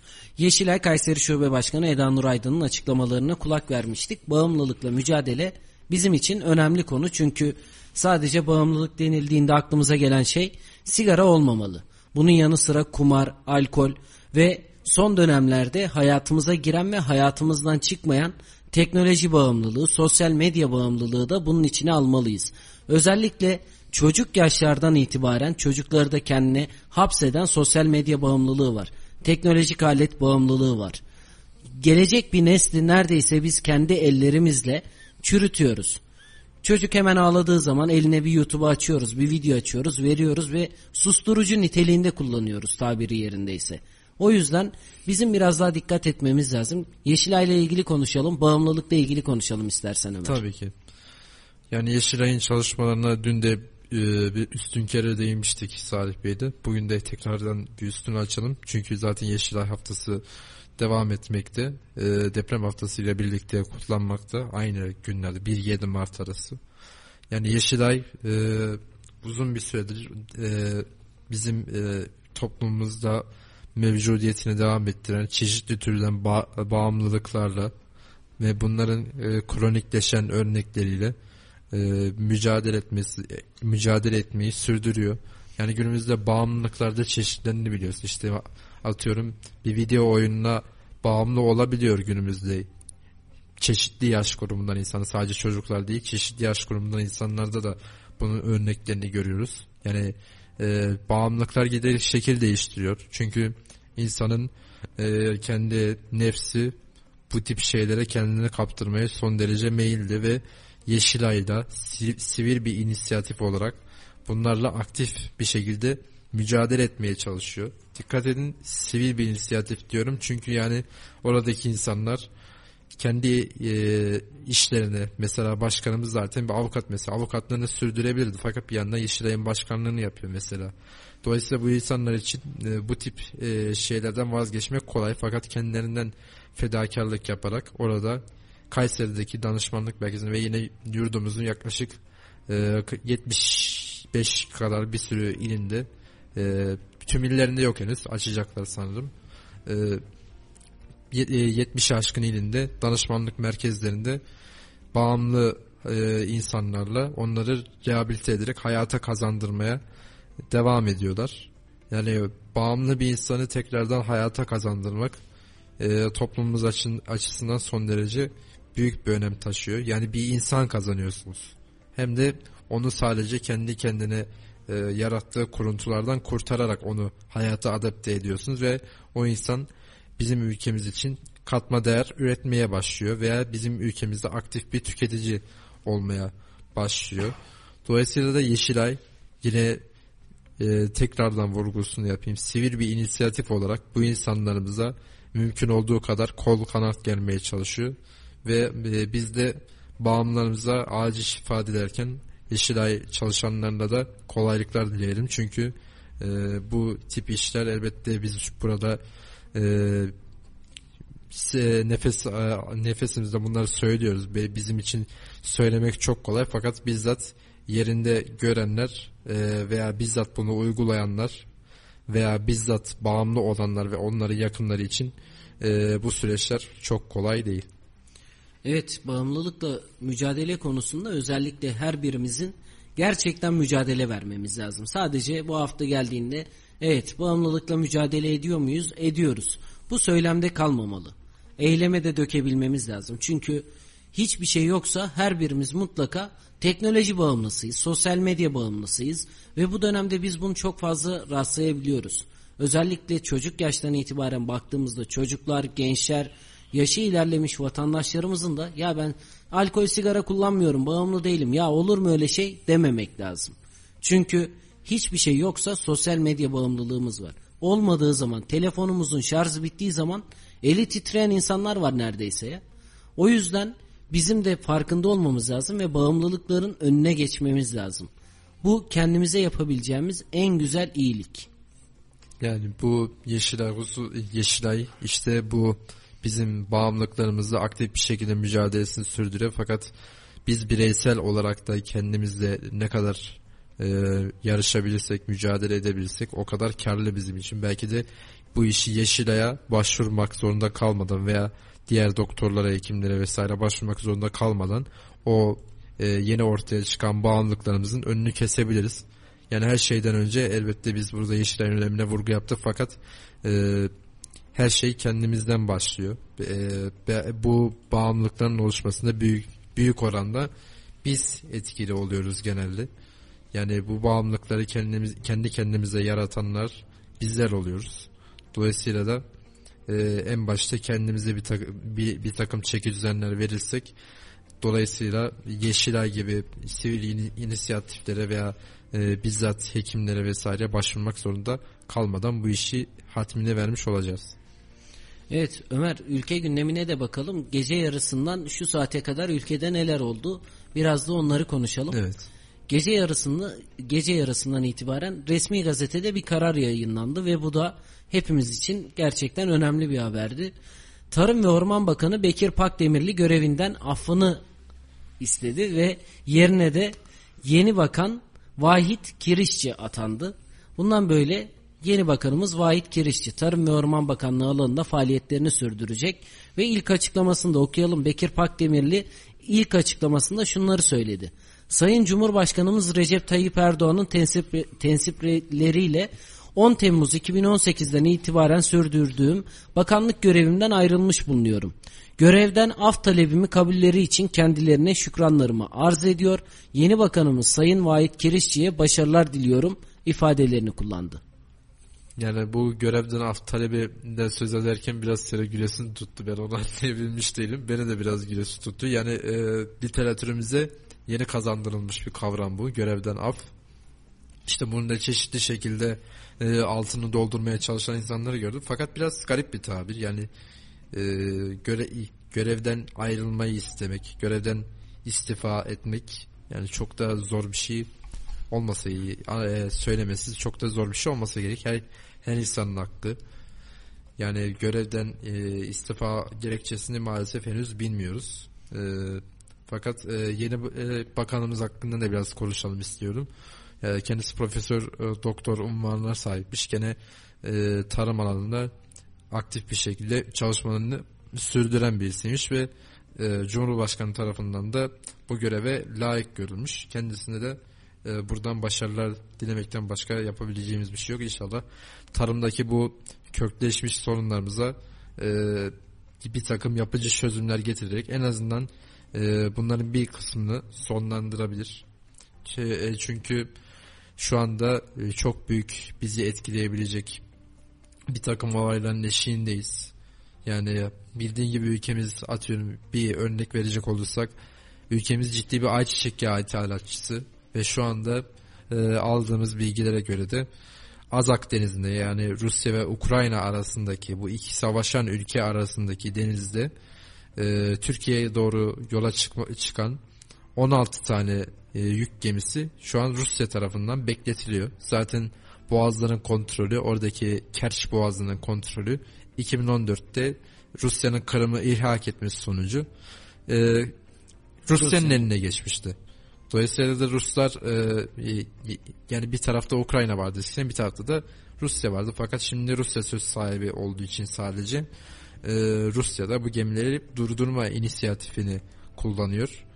Yani bunun da ülkemizdeki yağ fiyatlarını olumsuz şekilde etkileyeceği aşikardır. Çünkü ülkemiz e, Rusya'dan ve diğer ülkelerden ciddi oranda ayçiçek yağı ithal etmekte ve bu e, yerli üretimimizde maalesef yeterince güçlendiremedik. Bundan sonra işte yeni Tarım Bakanımız ve onun e, bununla davranacağı hareketlerle birlikte e, ayçiçek kendi kendimize yetebilmenin ve aynı zamanda da yurt dışına ihracatımızın önü açılır diye ümit ediyorum. Bu bir basit bir örneklendirme. Yine örneklendirmelerimizi çeşitlendirebiliriz. Senin belki vereceğin örnekler vardı mesela bu konuda. Dolayısıyla da yine bakanımıza inşallah e, bu konularda çözüm getirir diye ümit ediyoruz. Evet şimdi baktığımız zaman Bekir Pakdemirli'nin açıklamasında şu dikkatimi çekti. Görevden af talebimi kabul eden Sayın Cumhurbaşkanımıza şükranlarımızı arz ediyorum. Yani çok mu kötü bir görevdi acaba? İlk önce düşündüğüm soru bu oluyor benim kafamda. Çünkü yani bir bakansınız Cumhurbaşkanlığından sonraki en yetkili makam, mevki diyebiliriz neredeyse. O yüzden şimdi bakıyoruz ve şükranlarımı sunuyorum. Yani bu ülkeye hizmet ediyorsak, bu ülkede hizmetlerimiz varsa ne kadar olursa olsun bir vatandaşa da en azından bu şekilde bir açıklama bilmiyorum tuhaf geldi Ya bana. görevden ayrılmayı istemek böyle minnettarlık gerektirecek bir şey olduğu kanaatinde değilim yani. Görevini kötü yapıp da istifa etmek var veya başka bir işe geçmek sebeple istifa etmek söz konusu. Yani dediğim gibi az önce de ifade ettim yani istifasının gerekçesini de henüz e, ulaşabilmiş değiliz. Kendi de zaten belirtmediği için bu konuda spekülasyon e, bu konuda konuşursak en fazla spekülasyon yapmış oluruz. Ortada biraz velveleye vermiş oluruz. O yüzden biraz daha açık uçlu bir husus olduğu için bu e, topa girmeyelim. Fakat yani dediğim gibi bu e, istifa hususu böyle şükran duyulacak, minnettarlık duyulacak. Yani e, böyle yani nasıl ifade edeyim böyle minnet duyulacak bir vuku değil, vukuat değil. Yani alt üstü görevini kötü yapmış olabilirsin. Bunu kendine ve aynı zamanda hükümetine yediremiyor olabilirsin. Ee, bütün inisiyatifi kullanılarak istifa talebi sunarsın. Veya e, başka bir işe sektöre geçmek zorunda kalırsın. Veya Ya o farklı sektörde... bir gerekçesi olmuş Evet. olabilir. Yani şu an için biz de gerekçeyi tam olarak bilmiyoruz. Evet. Niye istifa etti? Açıklama da yok bu yönde. Ama tarım bizim için önemli. Yeni bakan geldi ve tarımla ilgili çalışmaları da var. Hatta yeni bakanımızı da kısaca tanıyalım Tabii neler ki. yapmış. İki, e, Çukurova Üniversitesi Ziraat Fakültesi Fen Bilimleri Enstitüsü'nden doktorasını İngiltere İngiltere'de bir üniversiteden almış. 2001 yılında profesör olmuş. 16'sı yabancı dilde olmak üzere toplam 55 adet makale, kitap, komisyon raporu, bildiri türünde yayını var yeni bakanımızın. Birçok sivil toplum kuruluşunda yönetici olarak görev yapmış. Türkiye Büyük Millet Meclisi'nin de yakından tanıdığı bir isim. 22. dönem Adana Milletvekili, 22. dönemde Türkiye Avrupa Birliği Karma Parlamentosu Komisyon üyesi. AK Parti milletvekili mi? Evet AK Parti milletvekili. Türkiye Büyük Millet Meclisi Tarım, Orman ve Köy İşleri Komisyonu Başkanlığını görevini yapmış. 23. dönemde aynı komisyonun başkanlığına yeniden seçilmiş bir isim. Yani tarım ve ormanla ilgili gerçekten tecrübesi olan, bu alanda çalışmaları olan ve doktorası, profesörlüğü olan bir isim. İnşallah hayırlı olur çünkü bizim tarım alanında daha da ülkemizin elverişli topraklarını geliştirmemiz lazım. Dışa bağımlılığımızı bu yönden azaltmamız lazım. Biraz önce sen de söyledin. Rusya'dan biz şu an için ayçiçek yağı bekliyoruz. 16 tane gemi gelecek ve bizler o ayçiçek yağlarıyla buluşacağız. Yani daha da ilginç bir iddia var fakat henüz e, teyit ettiremediğim için pek de söylemek istemedim. Fakat şöyle bir iddia dolaşıyor. Yani Türkiye'nin bir aylık ayçiçek yağı stoku kaldı diye bir e, diyenler var. Dolayısıyla da inşallah bu İnşallah iddiadan Evet, inşallah iddiadan öteye gitmez. hatta iddiayı bırak söylentiden öteye ge- ge- gitmez. Çünkü yağ bizim mutfaklarımızın vazgeçilmezi yani tartışılmaz bir noktada. Yani atıyorum kendi mutfağında kullanmıyorsan senin gittiğin restoranda bu yağları kullanıyorlar. O yağ orada da o yağlar kullanılmazsa o zaman biz aç kalacağız herhalde artık bundan sonra e, insansız hava aracı yemeye başlarız diye düşünüyorum. Bakalım hayırlısı yani gerçekten e, Evet, beklentilerimiz çünkü yüksek. sadece ayçiçek yağı üzerinden gitmeyelim. Buğdayda da aynı şey var. Ürettiğimiz tarımsal, pazardan aldığımız domatesi, biberi, salatalı Yok, hepsini bizim somut bir örnek vermek açısından ben sadece ya aklıma geldi o an. Bugün de onunla alakalı bir şeyler okudum işte. Oradan aklıma e, esti. Fakat e, dediğin gibi yine buğdayda da ciddi bir problem e, problemlerimiz var. Bunu biz kaç defada da yayınlarımızda dile getiriyor bu savaş çıktığından beri. Bu Rusya ve Ukrayna bildiğiniz gibi yani bizim e, ülkemizin buğday ihtiyacının yarıdan çoğunu karşılıyor. Bizim ülkemiz yurt dışından yanlış değilsem 12 milyon ton buğday e, ithal ediyor. Bunun 5 milyon tonunu biz kendi ülkemizde iş tüketim şeklinde kullanıyoruz. Geri kalan da e, makarna gibi bir takım ürünler yapıyoruz ve bunları kendi iş piyasamıza arz etmenin yanı, yanı sıra yurt dışına ciddi bir miktarda ihraç ediyoruz. Yani ülkemiz gerçekten ciddi bir e, makarna ihracatçısı. Makarna sanayimizin gelişmiş olduğunu herhalde e, piyasadaki markalara onların e, ürettiği ürünleri kalitesine falan bakarak anlamak mümkündür. Dolayısıyla da ülkemiz ciddi bir buğday ithalatçısı. Buğday gereksinimi duyuyor. Gerek kendi e, iş tüketimi için yani fırınlarda e, simitlerde atıyorum ekmek ekmeklerimizde vesaire ihtiyaç duyuyoruz. Gerekse de e, hala en ucuz yemek yapma yöntemi olarak başvurduğumuz pek çoğumuzun makarnalarda yine buğday ihtiyacı duyuyoruz ve şu anda dünyanın en büyük buğday üreti- üreticilerinden ve bizim de en büyük buğday tedarikçilerimizden olan iki ülke birbirleriyle kafa kafaya tutuşmuş durumdalar.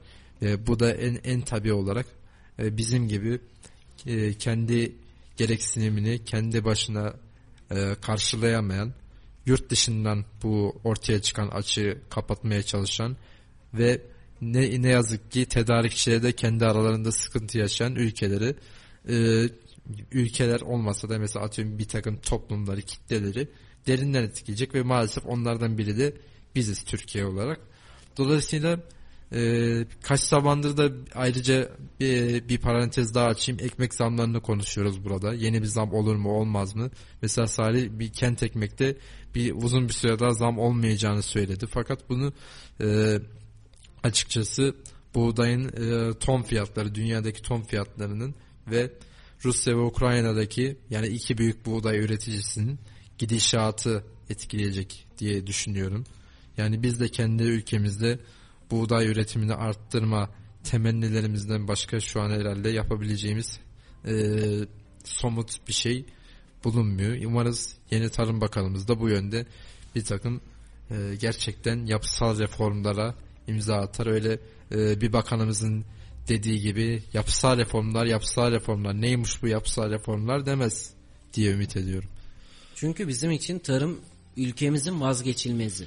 Bizim dışa bağımlılığımızın bu konusunda olmayacağı yani dışa bağımlı olacak en son ülkelerden biri olmamız gerekiyor. Reform niteliğinde hareket etmemiz gerekiyorsa onu da yapmalıyız. Çünkü yani buğday deseniz Konya Ovası var. Hollanda'yı ne diyebiliriz? Üretimle ilgili biliriz. Tarımda çok ileriye gitmişlerdir. Konya Ovası kadar bir ülke bile değil. Ama bu alanda o kadar iyi ilerlemişler ki şu an tüm dünyaya ihracat yapabilen ülkelerin başında geliyor. Yani bizim bu konuda ayçiçek yağını konuşuyoruz. Edirne, Tekirdağ tarafına gittiğinizde bunu fazlasıyla yapabilecek bir potansiyelimiz var. Buğdayı, arpası her alanda. Biz bunu yapma biz bunu yapmazsak başka yapacak hiçbir ülke yok. Ama bu konuda da bizim reform niteliğinde dönüşümlere ihtiyacımız var. İnşallah tek temennimiz bu. Hep iyi niyet temennisinde bulunuyoruz ama ne olacak, ne getirecek, nasıl gidecek tabii ki bilmiyoruz. Yeni bakanımızdan da bizim beklentilerimiz bu yönde.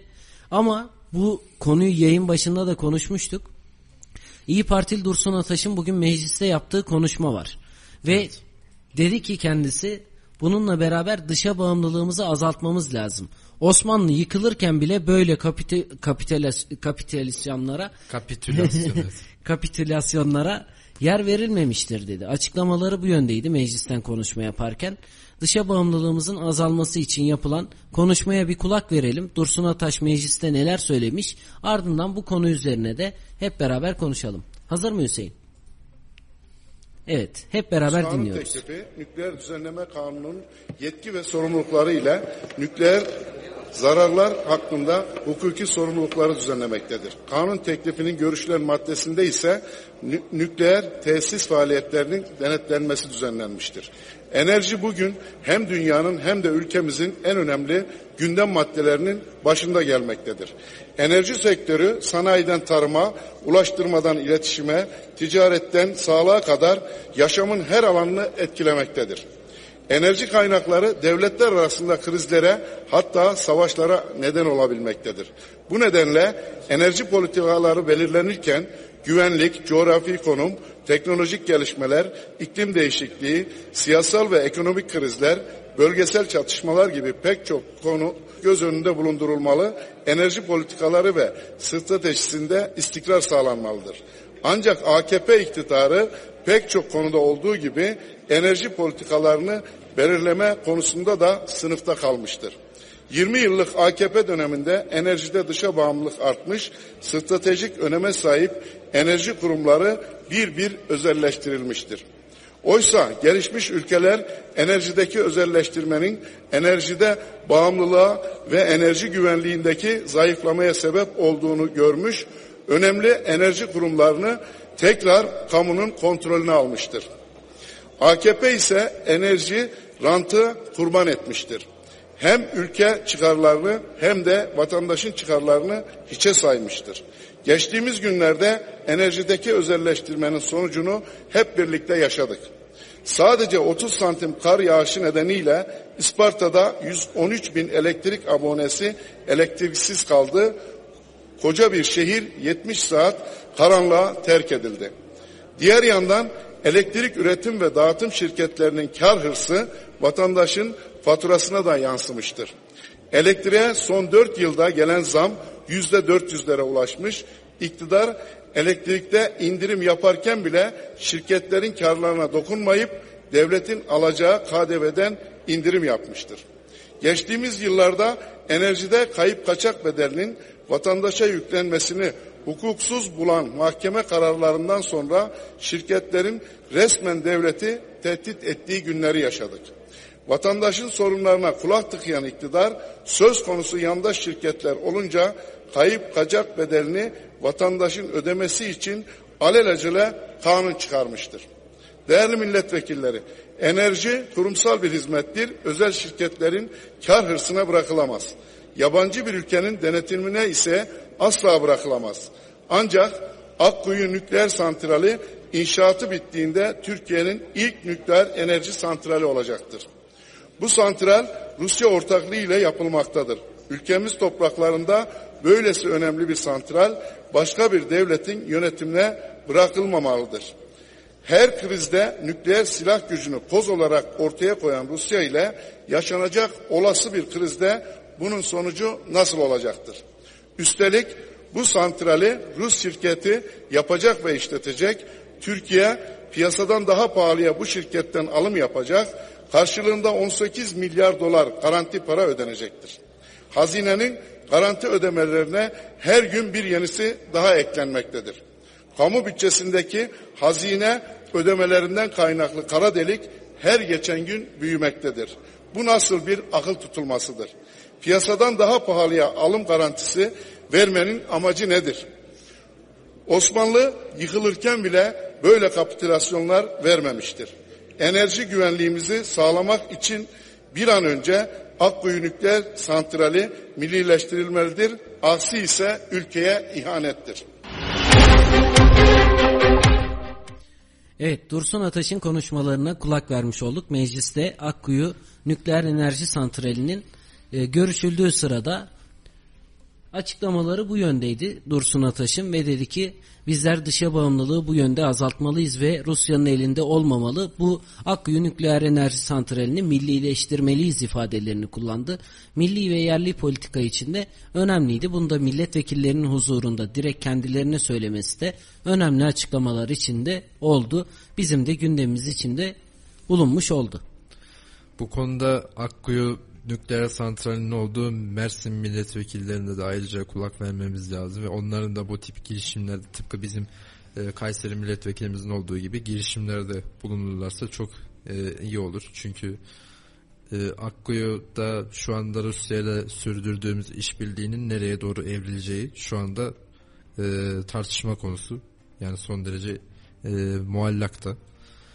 Bunun içinde acil bir takım e, önlemler alınması gerekiyor. Çünkü Rusya'dan üzerimize doğru her an bir olumsuz hava esebilir. Esmez diye bir e, şey dayan dayanak noktamız yok.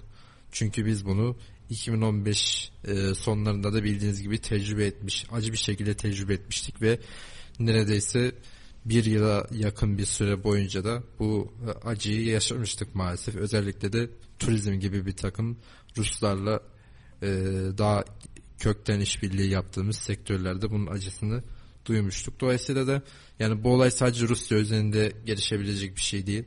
Yani herhangi bir ülkeye bağımlı olmak son derece kötü bir şey. Yani e, Türkiye'ye bağımlı e, olan ülkeler de olmasın. Yani kimsenin kimseye bağımlı bulunmaması gerekiyor. Fakat kendi adımıza konuşacak olursak bizim hiç kimseye bağımlı olmamamız gerekiyor. Kendi opsiyonlarımızı, kendi alternatiflerimizi son derece geniş tutmamız gerekiyor. Mesela e, bu İran'daki doğalgaz krizi bizim ülkemizi vurduğunda işte o an e, Katar'dan mesela LNG alalım, sıvılaştırılmış doğalgaz alalım oradan şeklinde düşünceler belirmişti. Evet de bunlar birer çözüm ve bunları bir e, plan ve uygulama dahilinde gerçekleştirebilirsek bu olaylardan olumlu neticeler alırız. E, ve böylelikle de kendi az önce bağımlılıklardan örnek vermiştik mesela. Yani kendi bağımlılıklı ülke olarak bağımlılıklarımızdan da kurtulmuş oluruz. Bu arada yani başka bir konuya daha değineyim ben. Yani bizim e, şu anda bir takım e, medya organlarında şöyle bir iddia kol geziyor. Yani önceki Tarım Bakanımızla alakalı Bekir Parkdemirli hakkında. Bekir Parkdemirli bugün e, görevden af talebi kabul edilmeseymiş bugün sabah saatlerinde Erzincan'da bir açılışa e, katılacakmış. Bunu duyurusunu yapmışlar fakat duyuru şu an silinmiş gözüküyor. Yani şu anda bazı medya organlarında bu çok konuşulmaya başlandı. E, elbette yani bu konu hakkında ne denir? Yani bunu e, inşallah kamuoyunu aydınlatma girişiminde de bulunurlar. Elbette görevden af talebinde bulun veya şöyle diyeyim istifa talebinde bulunduysa ve o bugüne denk geldiyse ona da diyebilecek bir şeyimiz yok. Fakat burada önemli olan kamuoyunun yeterince aydınlatılması. Çünkü yani bizim halkımız bazı şeyleri bilmek zorunda ki ona göre e, bir takım çıkarımlarda bulunabilsin. Şeffaf bir yönetim anlayışı sergilersek ve aynı zamanda da e, halkımıza açık olursak, halkımıza e, gönlü, e, halkımıza böylece gönlüne girme şansı da elde etmiş oluruz diye düşünüyorum. Evet bugün Cumhurbaşkanı Erdoğan'dan da aslında açılış programlarında vesaire Tarım ve Orman Bakanı'nın istifası ile ilgili açıklama beklenildi ama o yönden de bir açıklama gelmedi.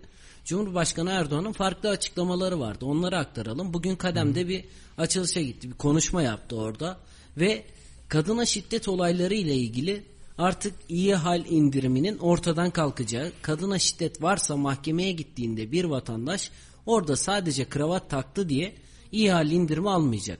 Açıklamaları hemen anlatalım sizlere.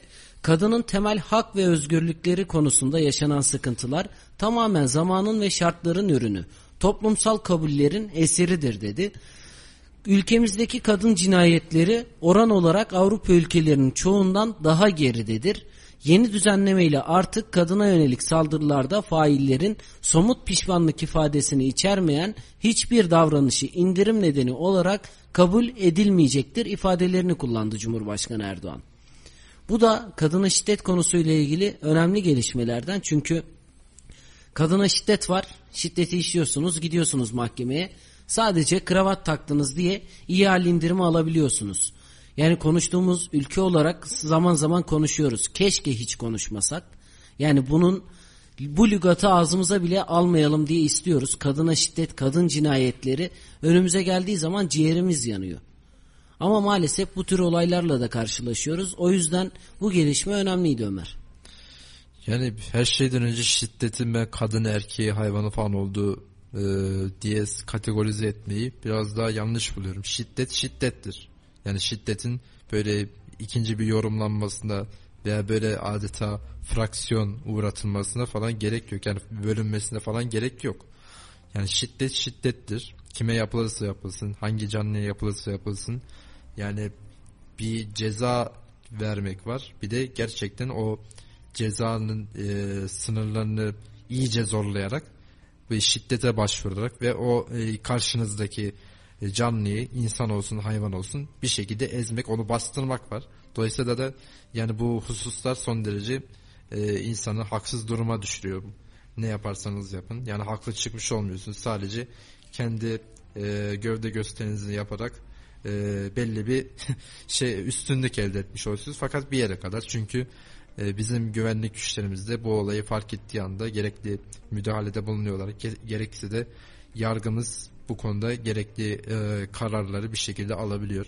Yani az önce iyi hal indiriminden söz etmiştim mesela. Yani ben bu tip e, yargımızdaki bazı kavramları gerçekten e, anlamakta zorlanıyorum. Keza çevremdeki vatandaşların da anlamakta zorlandığını görüyorum. Yani mesela etkin pişmanlık diye bir sözcük kavram var. Yani etkin pişmanlığımı ben etkin olarak nasıl gösterebilirim acaba? Yani onun mesela bir düzgün bir açıklaması yapılırsa belki de etkin pişmanlığımızı artık daha detaylı bir şekilde gösterebilmiş olacağız. Ee, yani özetleyecek olursak şiddetin e, tekrardan hatırlatmamızda fayda var. Evet kadına şiddet, erkeğe şiddet ve vesaire diye kategorize e, etmemi e, şey edile, edilebilecek bir durum olarak görmememiz lazım. Şiddet yani şiddetin şu anda her türlü e, her türlüsü son derece hayatımızı olumsuz etkiliyor. Yani şiddetin bir çözüm olmadığını artık insanlarımızın kavraması lazım. E, ve de şöyle güzel bir söz var yani zorla güzellik olmaz diye. Yani bir e, bu şiddet e, unsuru aracılığıyla da farkındayız ki insanlar birbirlerine zorla güzellik dayatmaya çalışıyorlar. Fakat e, bu güzellik de e, zorla dayatılan şeyin belki de karşı taraf için hiç de güzel olmayan sonuçlar içeriyor. Fakat maalesef aradaki iletişim kopuklukları nedeniyle de e, şiddet olaylarıyla da karşılaşıyoruz. Dolayısıyla da yani insanlara buradan aklı selim dilemekten başka da elimizden şimdilik yapabileceğimiz bir şey gelmiyor. Evet, evet alınan karar önemli ama dediğin gibi şiddetin hiçbir türlüsü kabul edilemez. Erkeğe şiddet, kadına şiddet, hayvana şiddet yani canlıya yapılan bir şiddet varsa ortada hepimizin bunun karşısında durmamız gerekiyor. Bunu da yaptırım olarak en ağır şekilde ne yaptırım uygulanması gerekiyorsa yetkililer tarafından uygulanmalı.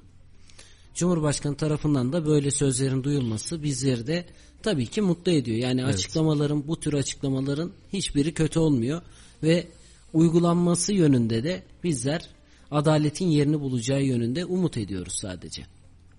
Evet bir son dakika gelişmesini yayının başında hatırlatmıştık ama şu an bizi dinleyen dinleyicilerimize yeniden hatırlatalım.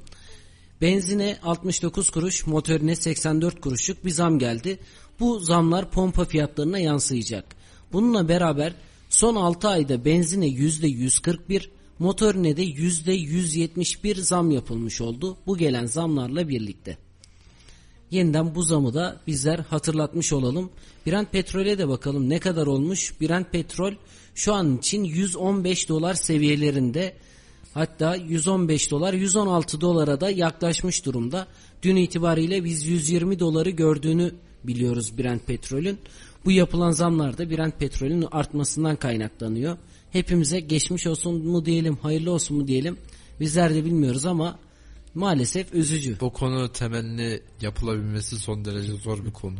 Yani ne yönde temenninde bulunursa bulun. Hatta istiyorsan beddua da dileyebilirsin. Fakat e, çok açık uçlu bir konu. Yani bizim e, elbette yayının başında da yorumlamıştık. E, şöyle cümleler kullanmıştık işte OPEC yani petrol üretici ülkelerin oluşturduğu birlik ülkeleri Rusya'nın çağrısıyla birlikte üretimlerinde kesintiye gitti. Keza ülkemizdeki döviz kurları ortada ve petrol üreticisi bir ülke de değiliz. Kendi ihtiyacımızı yeterince karşılayamıyoruz. Evet ülkemizde petrol çıkıyor ama kendi ihtiyacımızı karşılayacak düzeyde değil. Kendi ihtiyacımızı küçük bir böyle yama niteliğinde, yama niteliğinde kapatıyor o bizdeki çıkan petrol. Ve bütün bu etmenler bir araya geldiğinde e, bizim akaryakıt fiyatlarımız e, bizim kendimize ait olan araçlarımızı kullanamaz hale getiriyor bizleri. Ve araçlarımız e, kamuoyu tabiriyle evlerimizin önünde yatıyor. Ve bizde alternatif işte toplu taşıma gibi, yürümek gibi veya bisiklet gibi hatta belki evinden çıkmayı e, e, kendine yediremeyen vatandaşlarımız bile vardır bu saatten sonra. E, bu bu tip olumsuz veya en azından sağlık açısından, çevre açısından olumlu etkiler yaratabiliyor. E, ama Spor yapıyoruz, sağlıklı oluyoruz. Evet.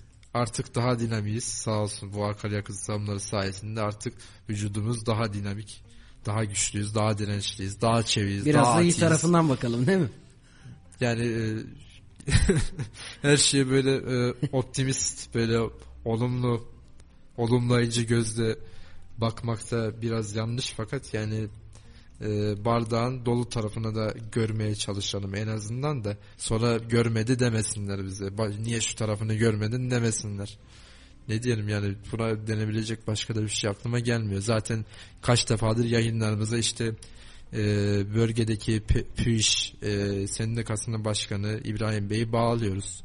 İşte akaryakıt zamlar hakkında muhtelif haberler yapıyoruz. Bu haberlerimizi kamuoyuna ulaştırıyoruz ki bir takım işte bilinçlendirmelere yol açalım. İşte karşı taraflar yani mesela atıyorum servisçiler, atıyorum nakliye esnafı, atıyorum işte petrolle akaryakıttan direkt etkilenebilecek e, iş kolları.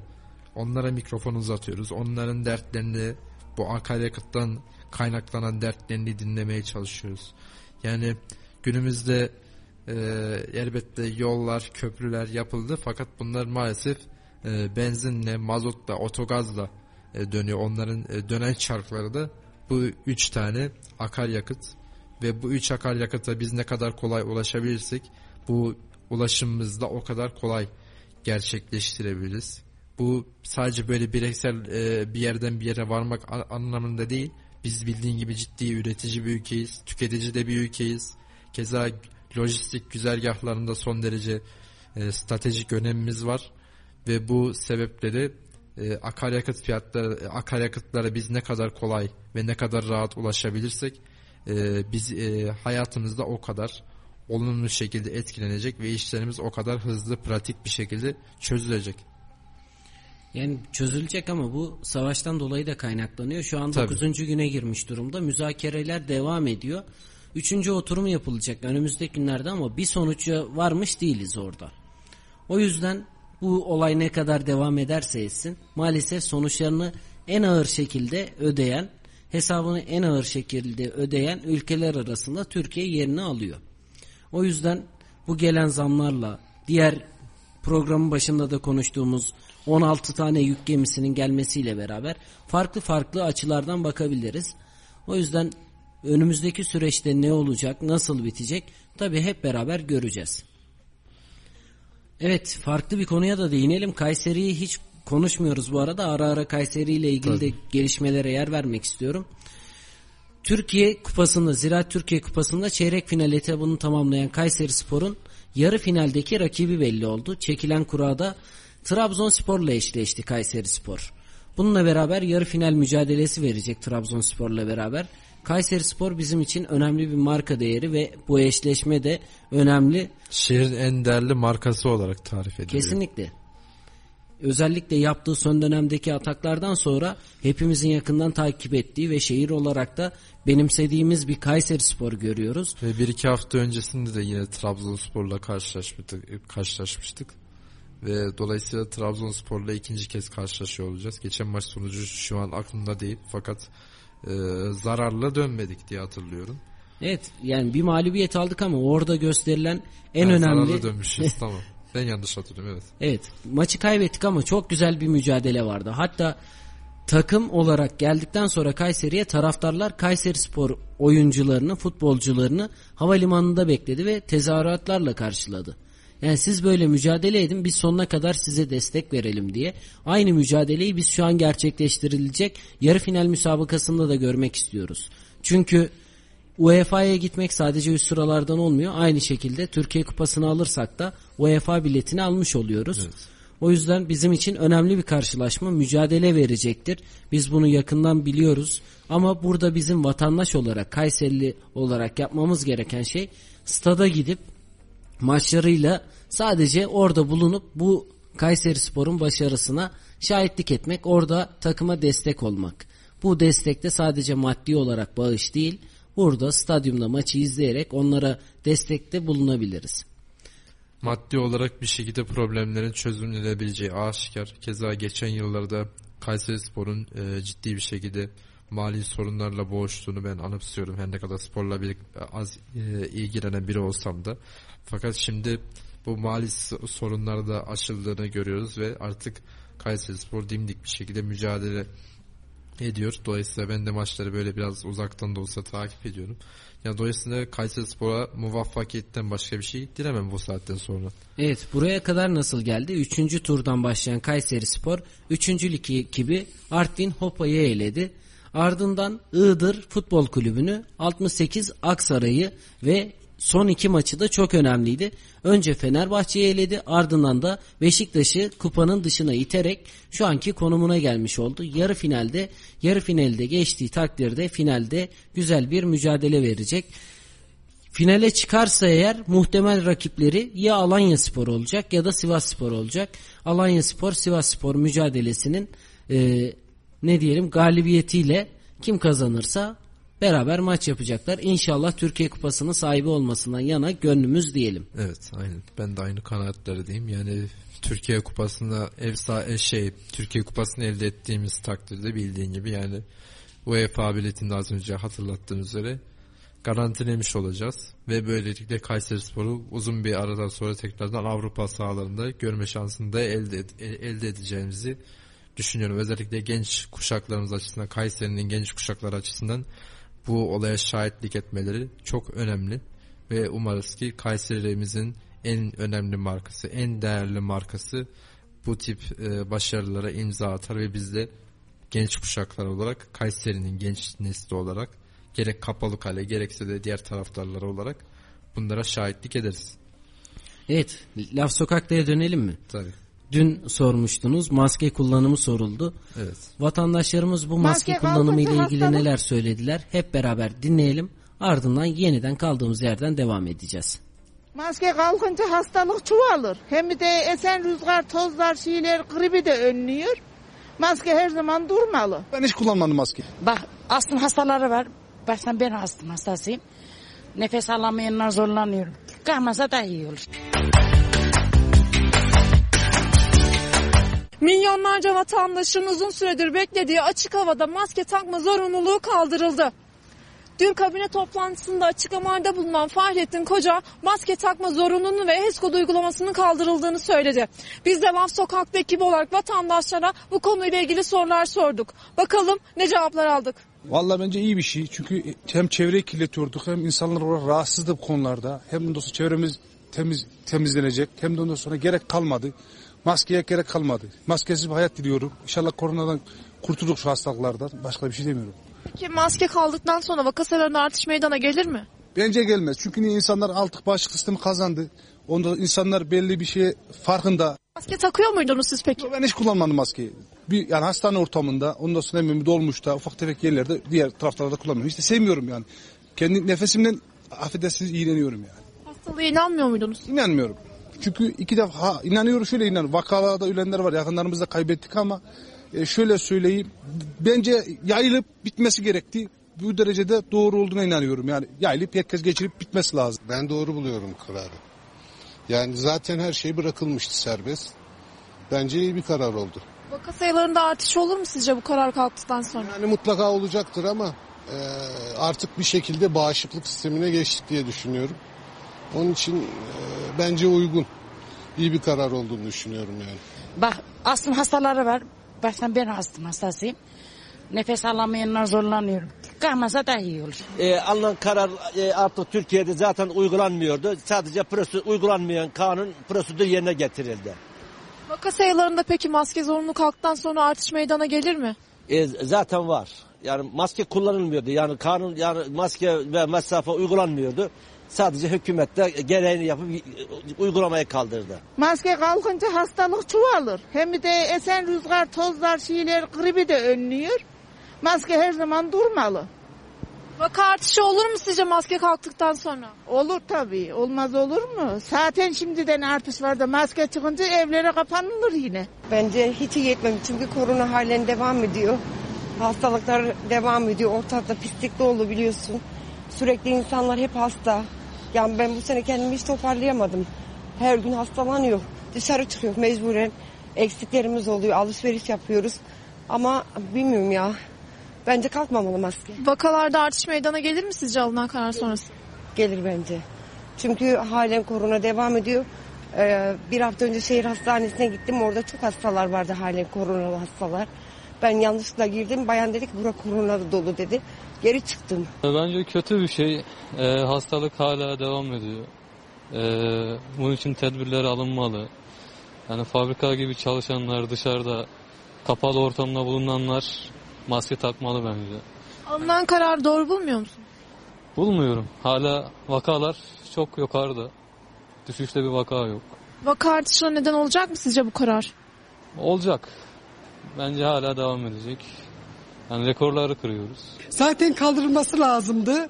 Ben Londra'da yaşıyorum. Orada hiçbir öyle zorunluluk yoktur. Peki vaka sayılarında artış meydana gelir mi kaldırdıktan sonra?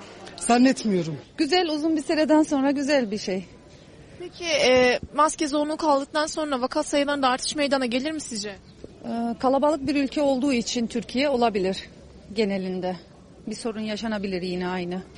Ee, çok iyi düşünüyorum çünkü sonuçta herkes aşılandı.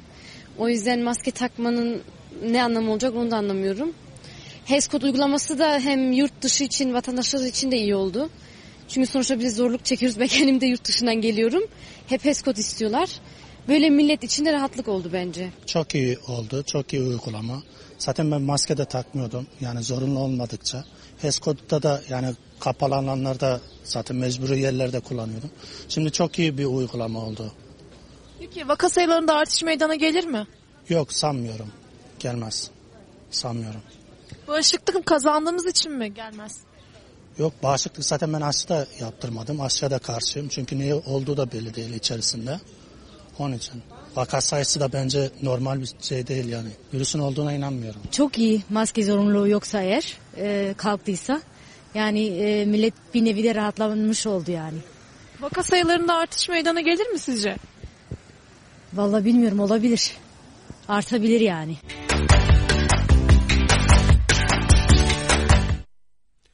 Evet, Laf Sokak'ta'ya kulak vermiş olduk. Kayserili vatandaşlar da Laf Sokak'ta da maske kullanımının bundan sonraki süreçte nasıl olacağı ile ilgili fikirlerini belirtmiş oldu. Laf Sokak'ta bizim için çok önemli. Çünkü gittiğiniz zaman biz burada ne kadar konuşursak konuşalım, vatandaş nezdinde ne konuşuluyor onu bilmek adına bizim için önemli bir gelişmeydi. Bizler de en azından kulak vermiş olduk. Artık yavaş yavaş da yayınımızın sonuna gelmiş olduk Ömer. Evet. Bu hafta ile ilgili hafta sonu ile ilgili var mı söylemek istediğin son sözlerini alalım. Yani ülkemizden ziyade yurt dışında o, o, meydana gelen olaylara da hepimiz aşinayız. Yani bir savaş aldı başını gidiyor. Her ne kadar son 1-2 gündür işte müzakerelerin başlamasıyla beraber yavaşlamaya girse de bu e, hala savaşın etkileri ülkemizi e, ülkemizi ve dünyamızı etkilemeye devam ediyor. Yani daha bu sabah bir nükleer patlamanın, bir nükleer facianın eşiğinde, eşiğinden döndük. Zaporojya e, nükleer e, enerji tesisi az daha patlıyor, patlıyordu. Patlama riski taşıyordu. Yangın çıkmıştı orada. E, bu yangın gece saatlerinde başladı ve yaklaşık 6-7 saat boyunca söndürülemedi. Rus güçleri tarafından kuşatılmıştı ve Ruslar e, tesisi bombalamaya başladılar. Tesis ise Ukraynalıların elindeydi. Sonrasında e, bölgeye itfaiye ekipleri sevk edince itfaiye ekiplerinin bölgeye girişine Rus güçleri e, kuşatan Rus güçleri izin verdiler ve e, yangın tesise kontrol altına alınırken Ukraynalılar da tesisi Ruslara bırakmak zorunda kaldı ve böylelikle Türkiye'yi de derinden etkileyebilecek bir nükleer e, facianın tıpkı 1986'da Çernobil'de olduğu gibi yine benzer noktalarda sadece birkaç yüz kilometre güneyinde bir noktada yine bir, e, aşırı büyük fe- e, felaketin eşiğinden döndük bugün. Bunu da ayrıca belirtmemiz lazım. E, son anda sıkıştırmış olayım. Ve dolayısıyla da Rusya ve Ukrayna savaşının bir an önce e, en e, en doğru şekilde her iki taraf açısından da en doğru şekilde sona ermesini temenni ediyorum ve herkese de e, aklı selim ve e, huzur temenni ediyorum. Evet. Yayınımızı sonlandırırken artık hafta sonuna giriyoruz. Huzurlu, mutlu ve yüzlerinizin daima güleceği bir hafta sonu geçirmeniz temennisiyle hafta başında yeniden Salih Zeki Çetin kaldığı yerden programına devam edecek. Biz konuşacaklarımız var programının sonuna geldik. Bizi dinlediğiniz için, bize mesajlarınızla destek verdiğiniz için hepinize ayrı ayrı teşekkür ediyoruz. Hafta başında yeniden görüşmek dileğiyle. Hoş kalın, hoşça kalın.